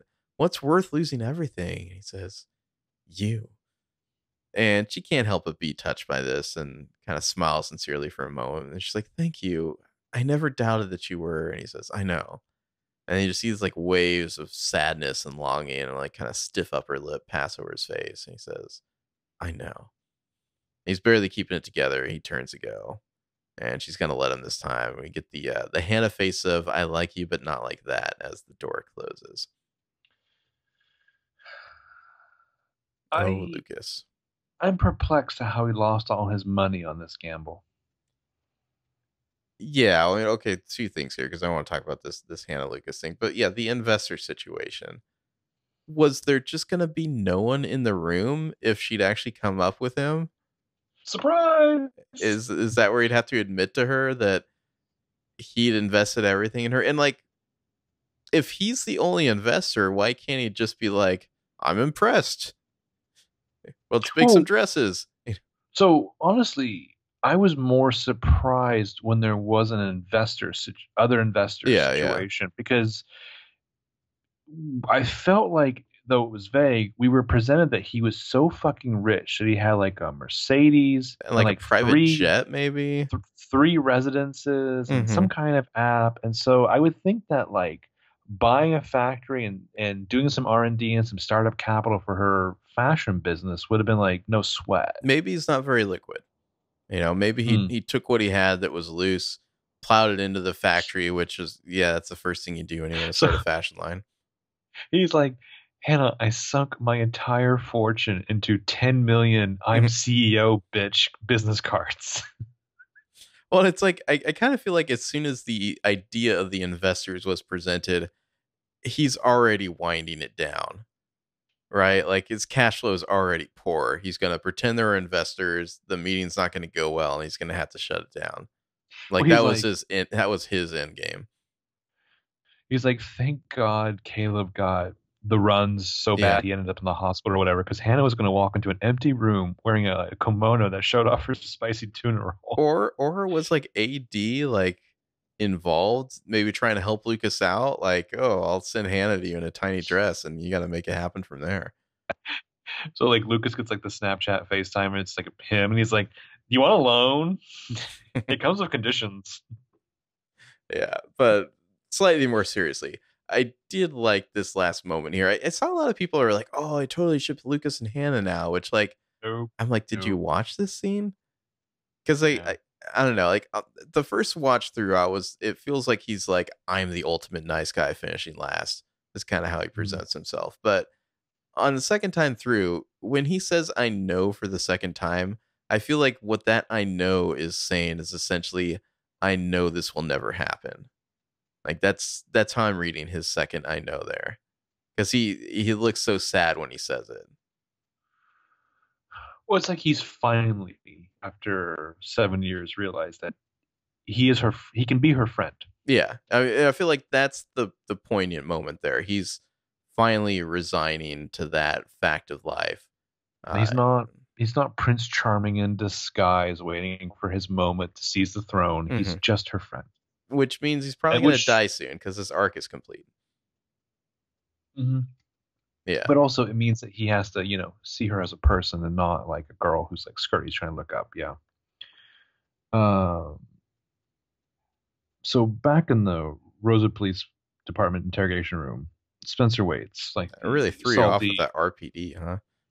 Yeah, the salty, the RIPD interrogation room. Um, the salty, like hardened veteran of, of crime that she is, Napoleon of crime, Spencer Hastings. Marco enters swiftly. He's all business this time. He's in a suit, badge and gun, conspic- conspicuously visible on his belt. And he's like, "This is going to be a very short interview." And she's like, "Then why couldn't it wait?" And he's like, "Earlier tonight, the rally bar was flooded, destroying all the receipts stored there, and we know that the flooding was deliberate. The security cams went dark during the exact ten minutes we need." and she says, "That must make your job very difficult." He's like, "Almost impossible." And this is where I expected him to like pull out the receipt and be like, "Good thing I got it an hour earlier." Yeah, yeah. No, Oh, it He seems like smiles himself. he does seem like he's got another card to play here. She's watching him very closely, and he's just like, almost. And he stands up and says, We'll just have to broaden the scope of my investigation. Spencer's like, Of a flood? he says, Of a homicide. Let's hope your friends are as lucky as you are. And he just like turns and walks out, slams the door behind him. Spencer's just watching us all impassive, just calculating her next move now. And then we're gonna go. Sorry, You ahead. are the flood, Spencer. Oh yeah, she's the rain. Go Back to Ali's nursery. It's time to get down to some Emison business here. Mm. Ali's putting some stuffed animals back in some boxes. They're kind of cleaning up the place after that latest attack. Emily's nearby helping out, and Emily says, "You were a crazy person tonight." Now, Should, should we should we do should we do these lines? I guess yeah. I mean, there's so many interjections, but yeah, I guess it'll be uh, Emily. Okay. So you were a crazy person tonight. Me? I was scared you were going to tear Lucas's head off. I thought he was AD. Besides, you were the one who used the pottery barn candlestick as a deadly weapon. Emily laughs. She's just beaming at Ali now. She says, Well, I don't know why I thought I had to protect you. You're basically the strongest woman I know. Subtle. And she's she's You've always protected me, Em. yeah, she's fishing and for once Ali's gonna take the bait. And Emily kind of looks up in the background now. She's suddenly paying very close attention here. Ever since I met you, I knew I could count on you. So why did you all push me away? So Alison thinks about this for a while. Her eyes are going soft. She finally turns to face Emily. I don't know, but I'm ready to stop.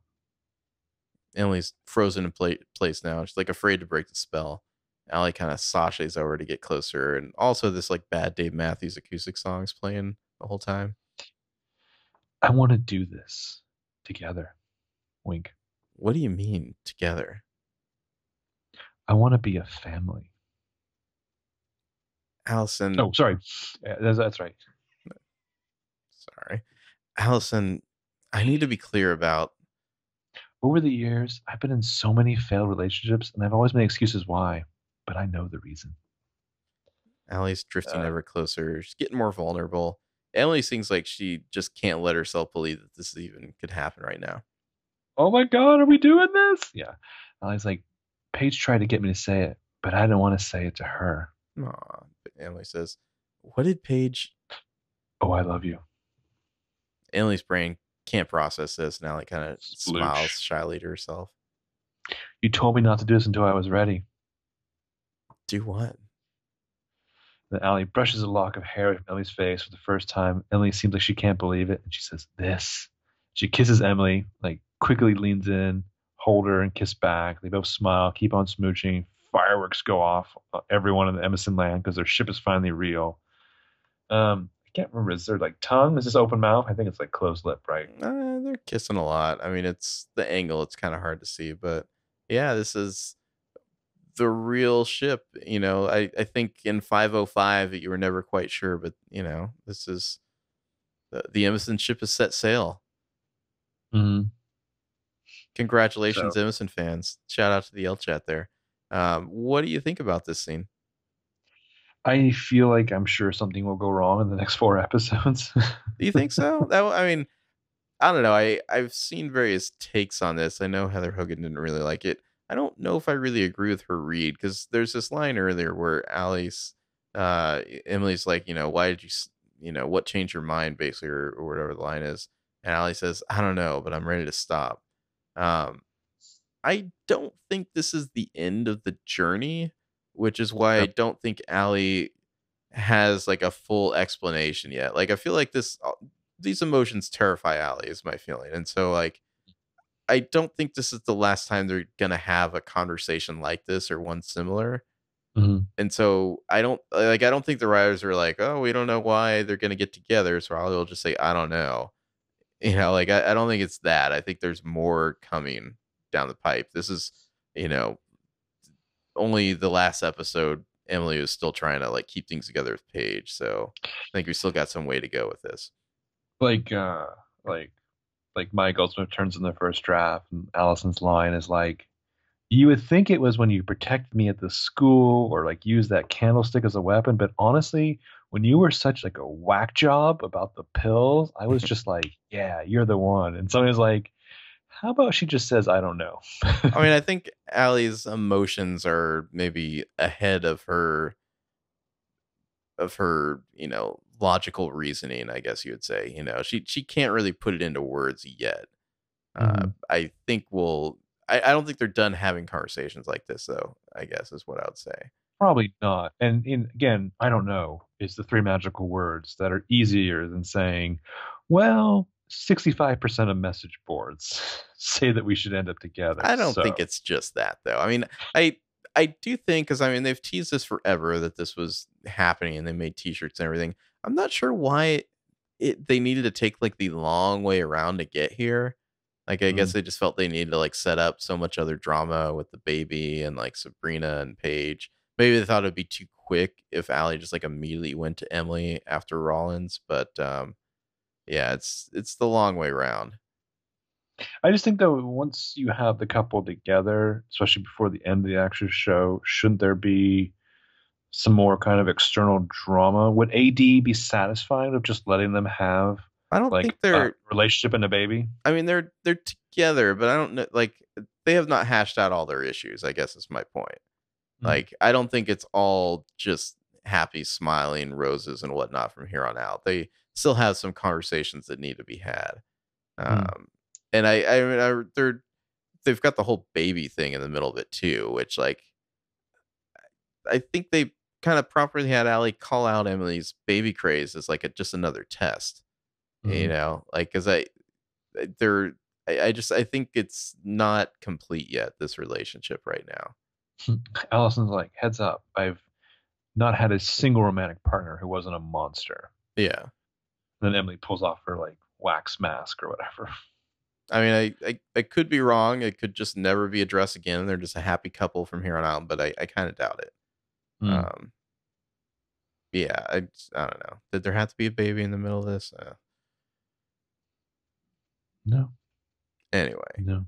congrats to the yeah. So fans later on, what what do you think the percentage is like? How close is the Emison Paily race? i don't know I feel like Emison is only like slightly higher polling. Mm. I don't We know. talk It- about it- universal fandom. it doesn't seem like that to me from the internet. It, from from what I can tell, almost everybody on the internet hates Paige except for a small minority. But Oh well, I I always thought that the the Paily crowd was slightly larger than that. Um. Anyway, so later on, Aria's coming home to Ezra's place with the back entrance with the flipping the lights on there. There's that flashing open sign outside the window, like neon blue and red, that makes it seem like the cops are out there. But you know, alas, no. Um, Aria comes in, takes her jacket off. Uh, we can see her like long scratch on her arm. She pulls out her phone, she checks it. There's a conversation of Ezra that's visible where she's written, "Sorry, I bailed on the press event," and he responded with, "You didn't miss much. Be home soon." Where are you, Ezra? Your thing is literally downstairs. that is a Um, good point. Yeah, where is he? Um, I don't know. It's interesting. She she missed his big show of commitment for her. Is this shade from Ezra, or is he just trying to like downplay it? Like let's just like let's never speak of it again type of thing. You know, Maybe he might be out somewhere like getting grilled by Jillian. he's out getting pie. Yeah, Jillian's just like you fucking asshole. You know how much money you just cost me? Ezra's like, "I want a whole pie and a beer, and honestly, I just want you to pour the beer into the pie because I'm just going to eat my shame." Yeah. Just picture Hey, Ian you- Harding you do like a big You do you, Ezra.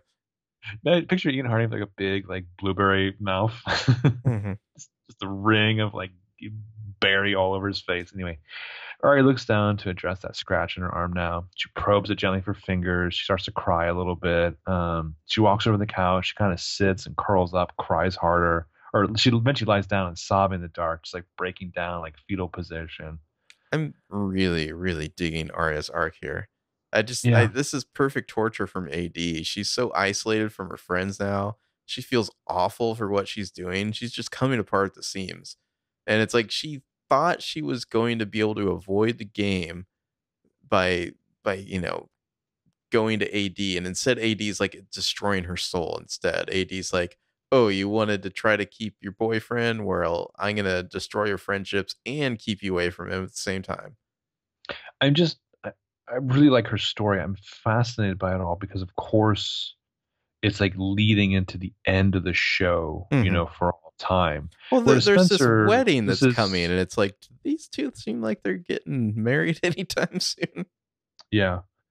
And like Spencer, this okay, so it's like the fourth time she's been a major suspect in a murder. Great, you know, like that's how every season of PLL ends. But like this Aria stuff, like how does this tie into like yeah, her wedding and also whatever is happening in like the the episodes 18 and 19 um anyway so we get the a tag. We're we're in the a layer. Ad sets down issue number two of the arcturus comic appropriately titled endgame. Uh they sit down on a mug of pens and pencils next to it. Ad opens up the comic flips through some of the pages um Uh, do you want to talk about this comic at all? I do. A the Arcturus here is like leading what appears to be a woman like into their big lair, and they're saying like, "Come with me," and the, the other the woman saying like, "What is this place?" And Arcturus says, "This is my comm center. From here, I can see everything." And the woman says, "It's the whole town," and they're just basically like, uh, you know, the whole town's under my control and there's like a button that the woman can press like to take over and like join him it's like go ahead feel the power um on the last page there it's it's it's kind of cool drawing like you can see all like the citizens have like um like little lines running down to them like they're puppets you know like it's very much a puppet master thing and so it's like Arcturus is like, take your place at my side. Like my plan is working. Nothing can stop me now. It's like the the plot is this woman is kind of like being drawn into Arcturus's like is like becoming a partner, you know. so it makes me wonder so is this the merged boy and like super heroine as Arcturus I and don't the think girls so. new um Well, or, or I guess it could be the merge boy, but the girl is new. I want to say. yeah the girls new I like this line from Arcturus though. I used to feel powerless too. Um, Well, no, we see on some of the screens like the the Rosewood like church is on the screen in the Mhm. background. You can see the school Arcturus has a big A on one uh, and a sword. there. Yeah. Also, the the girl in, in the first panel there, you can't really see it too well, but the girl's like crouched down in a corner, which kind of makes me think of the dollhouse a little. Like, Mhm. is, is this a little bit of a Stockholm thing where Arcturus has like tortured this person for so long and now they're ready to join Arcturus? Um, I mean, it could be like a V for Vendetta thing. yeah, I mean, it definitely it reminds me of Mona, obviously. Mona being tortured. Um, Sara Harvey, God rest her soul. Thanks. I don't know. It's it, of course what happens in the rest of the scene. Arcturus starts to draw on the uh, empty last page here and draws like a tree trunk and a little gravestone, and they write A does, yeah, yeah. or sorry, AD, whatever, same thing. Uh, AD writes, "Here lies," and then kind of pauses before adding a name that we don't see. I like that AD's art style reminds me of like the little like Kurt Vonnegut doodles in his books. You know who else uh, was a little bit of an artist? Who's that? Bethany Young. It's true. this is uh God, you're a monster. I know. You are Arcturus. I try. Um that wouldn't be great at this whole podcast, just marketing, like viral marketing for this end game. what the actual secretly. game? Yeah, this secret no secretly no the, the end game of PLL is like secretly you're just playing this character, the sinister You've already mentioned that you're at the the brew Mm-hmm. eavesdropping sinisterly on girls. Sure, sure. Who do you think ends Um, up on this gravestone? I don't know. I mean, Lucas's was your theory earlier, right? I'm well, I was gonna say I'm worried about Mona. I'm not worried about Lucas because whatever. Um, but I think they would be some prime candidates to end up on this gray zone. Both their arcs are kind of completing now. Lucas has finally accepted it's not going to happen with Hanna, and he's going to move on. So he's But- he's got no story left to tell other than dying. I, I feel like this comic is going to end up in their hands. I mean, it could just say Arcturus on it because it's not like reading upon this. You're going to be like, oh my God, so and so is clearly AD. Um, you know what I mean? Like, there's nothing that really gives away uh, like, like like an actual plan. Um, also, the production value of this comic is so much more intense than the previous one. Well, I mean, I guess the question is who who did this drawing? Is it Lucas? Like, I think we'd say AD is whoever AD is is not the one who drew the rest of this comic because this is not Yeah. the greatest drawing here. You know, No. um, I I could see Lucas. I could see Mona. I don't want it to be Mona, but I think she's in danger as well. Uh, It Mhm. could just say Charlotte, and I don't know. I feel like that's a little anticlimactic, but you know, Yeah. it could. Um, hmm. Yeah. So let's. Uh, that's the end of the episode. Let's talk about some theories here. Who do we like? Um, I do think the the imagery of the girl in the comic, like seemingly possibly being like a, a Stockholm syndrome victim, makes me think a little bit of like maybe like Manchurian Spencer candidate. ooh. Ooh. I we did see a back in like season six B. I think that was when it was like kind of cleaning up the electroshock switches that they'd recovered from the Radley, Mm. like setting up some new torture devices. Hmm. There's always that. Um, but then there's even in in that case, there's still there's still an AD doing that to this person, Spencer or whoever it could be, right? There's still another person involved. I mean, I like the idea of like Angela Lansbury showing up with a giant playing card that triggers Spencer, but like also going into this too, we never really got an explanation of Noel helping out in the dollhouse. Like you know, that wasn't like his like after school job. No, we didn't. I Uh, I really hope in 720 they at least cover a little bit like this is why Sara Harvey, blah blah blah. This is why Noel.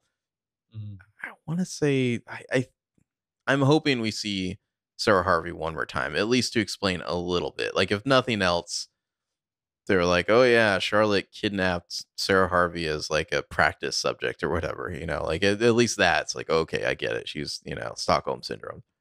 I would love to see Sara Harvey one more time. I have a Mhm. feeling we'll probably see one more scene of like Rick Rollins, is my guess. Oh yeah, for Um, sure. Yeah, I mean, there's still a little bit more to learn about him.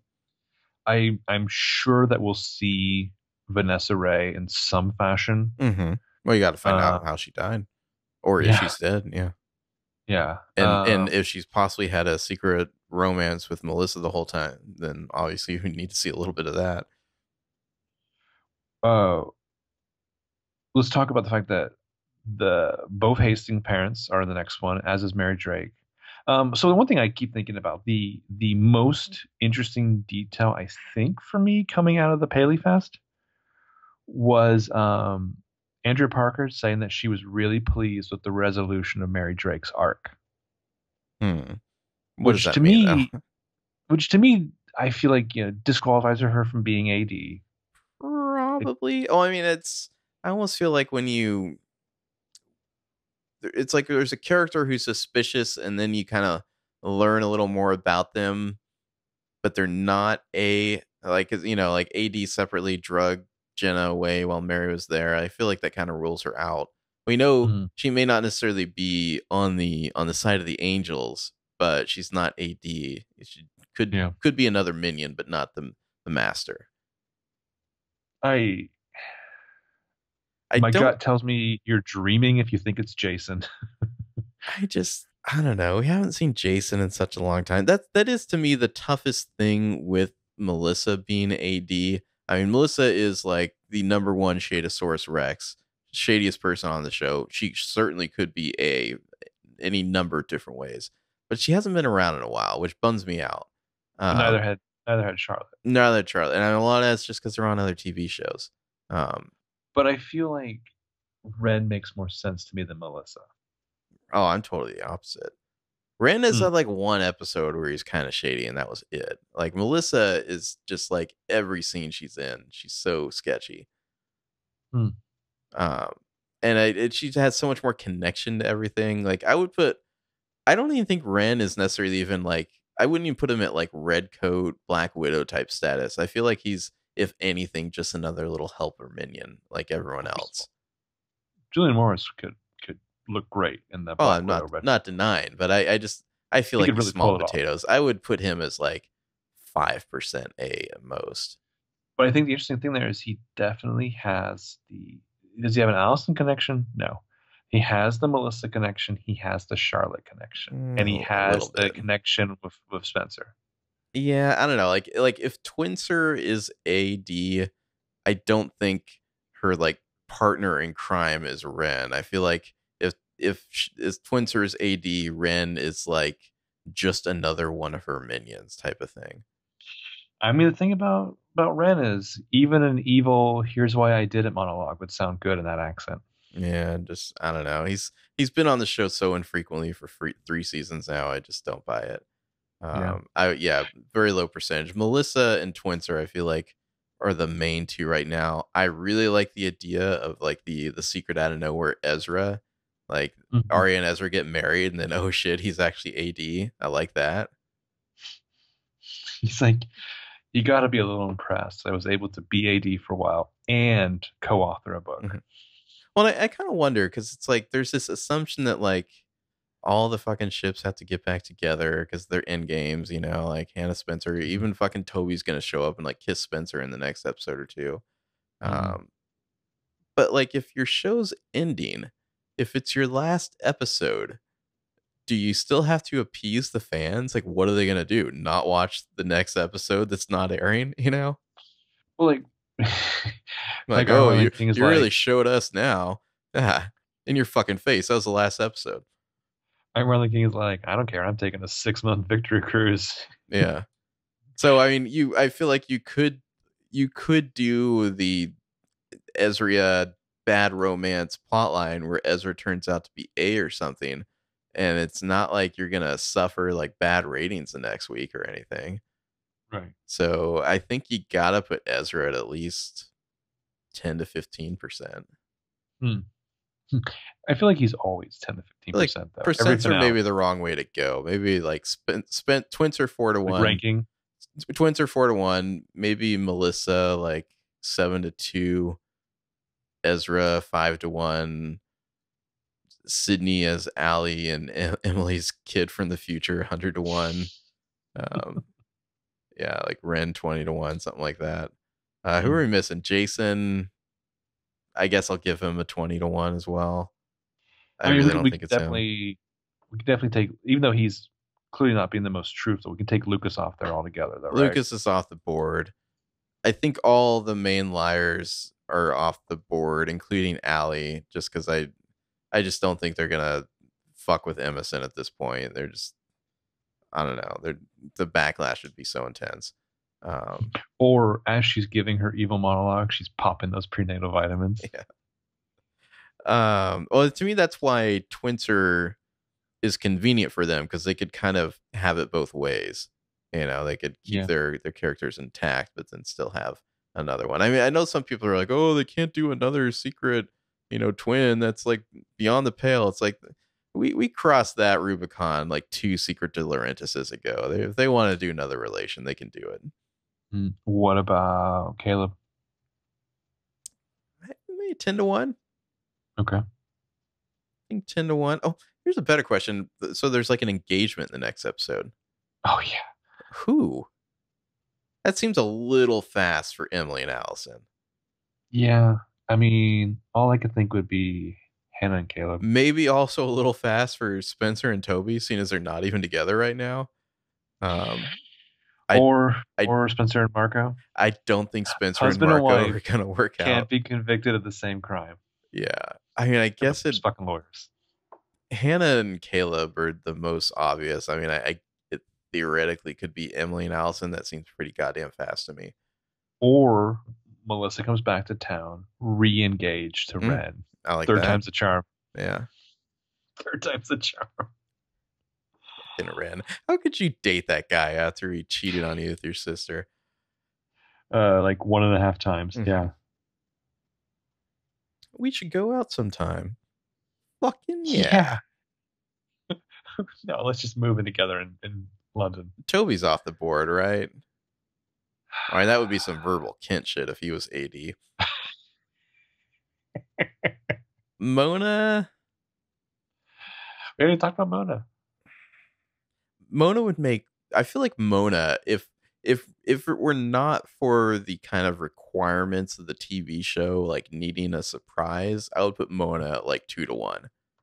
Hmm. But I feel like they they can't. Like it would be too. I mean, maybe they will. I don't know. But it, it seems like they have to have a new person as AD. And if it was just Mona, people would be like, "Eh, we've seen that before." Right. So next week's is an all around Oliver Goldstick episode. Written and directed. uh, written and directed, co-written by Francesca Rollins. Okay. Um, so obviously next week is the musical sequence. Well, yeah, there's a description of like a nightmare that Aria has. Like that's that's where you'd put it, right? Maybe something to do with the uh the tango dancing or whatever. The The- the, the note dancing. here, yeah, the note here is the musical number will be a lot of Jackson Five covers of a really cool What? modern twist to it. Yeah, Jackson Five, like Brown Eyed Girl, and Brown Eyed Girl. is that not? Oh, Jackson Five. I thought you said Jackson Browne. Sorry, No, no, no, no, no, no, no. guess those are two Uh, different things. um, yeah, I just uh, Aria like a nightmare version of like ABC. That sounds nightmarish. All right. Yeah. Uh, um, Yeah. All Laura right. Leighton. Laura Leighton will be back in this Oh one. yeah, Ashley Marin. He's like somebody flooded my hotel. Do you know anything about that, Hanna? Hmm. Hmm. Um. Yeah, this should be really interesting. All right. Well, let me uh, finish up the business here. If you want to get in touch with us, you can reach us at broswatchpl2 on Twitter. Our website page is broswatchpl2.com if you want to leave a longer comment there. We did get a couple of reviews in iTunes. Thank you to Office Cackler 92 and Con Rob Mac. Uh, I'm still seeing people who are like just discovering the podcast now, which uh, thanks for joining us here at the end of all things. Uh, so thank you Mhm. for the reviews there. We also appreciate getting reviews in iTunes. Uh, For the first time. For the last time. for the first time for the last time. Yeah, Oliver Goldstick episode next time. Driving Miss Crazy, right? Yeah. Mm-hmm. Any final thoughts? Um. I'm just. I, I'm so curious about like these. I mean, these bonkers attempts to like rate who could be AD. We're getting Like- close. Four to go. And I'm just loving how how this thing folds in on itself. I'm very curious. I, I just because there's no to me like clear obvious path, and I like that. I'm wondering. They haven't done this on the show yet, but I'm kind of wondering if we're going to get something where we know, but the characters don't know at some point. Hmm.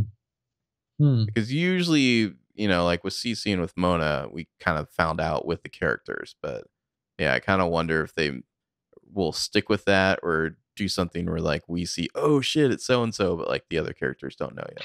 That would be kind of continuing like the uh, pseudo Vertigo references of Charlotte and the uh, the bell tower. Because like for the last third, you you know the answer, and you're just waiting for for Jimmy Stewart to to you know unfortunately be dealt that last card.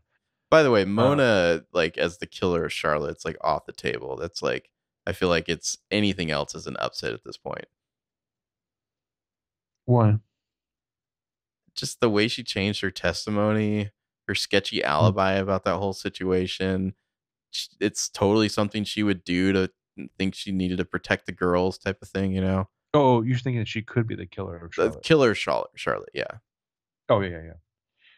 At first, I thought you were going to say no, only because she thought she killed one of them No, earlier. Um, with the whole that night. yeah, no. Anyway, it's time for us to go to bed. Thanks for listening, everyone, and we'll be back next time with Driving Miss Crazy. Oh, and happy birthday, Bryan Holdman. There you go. Happy birthday. Yeah. Bye bye.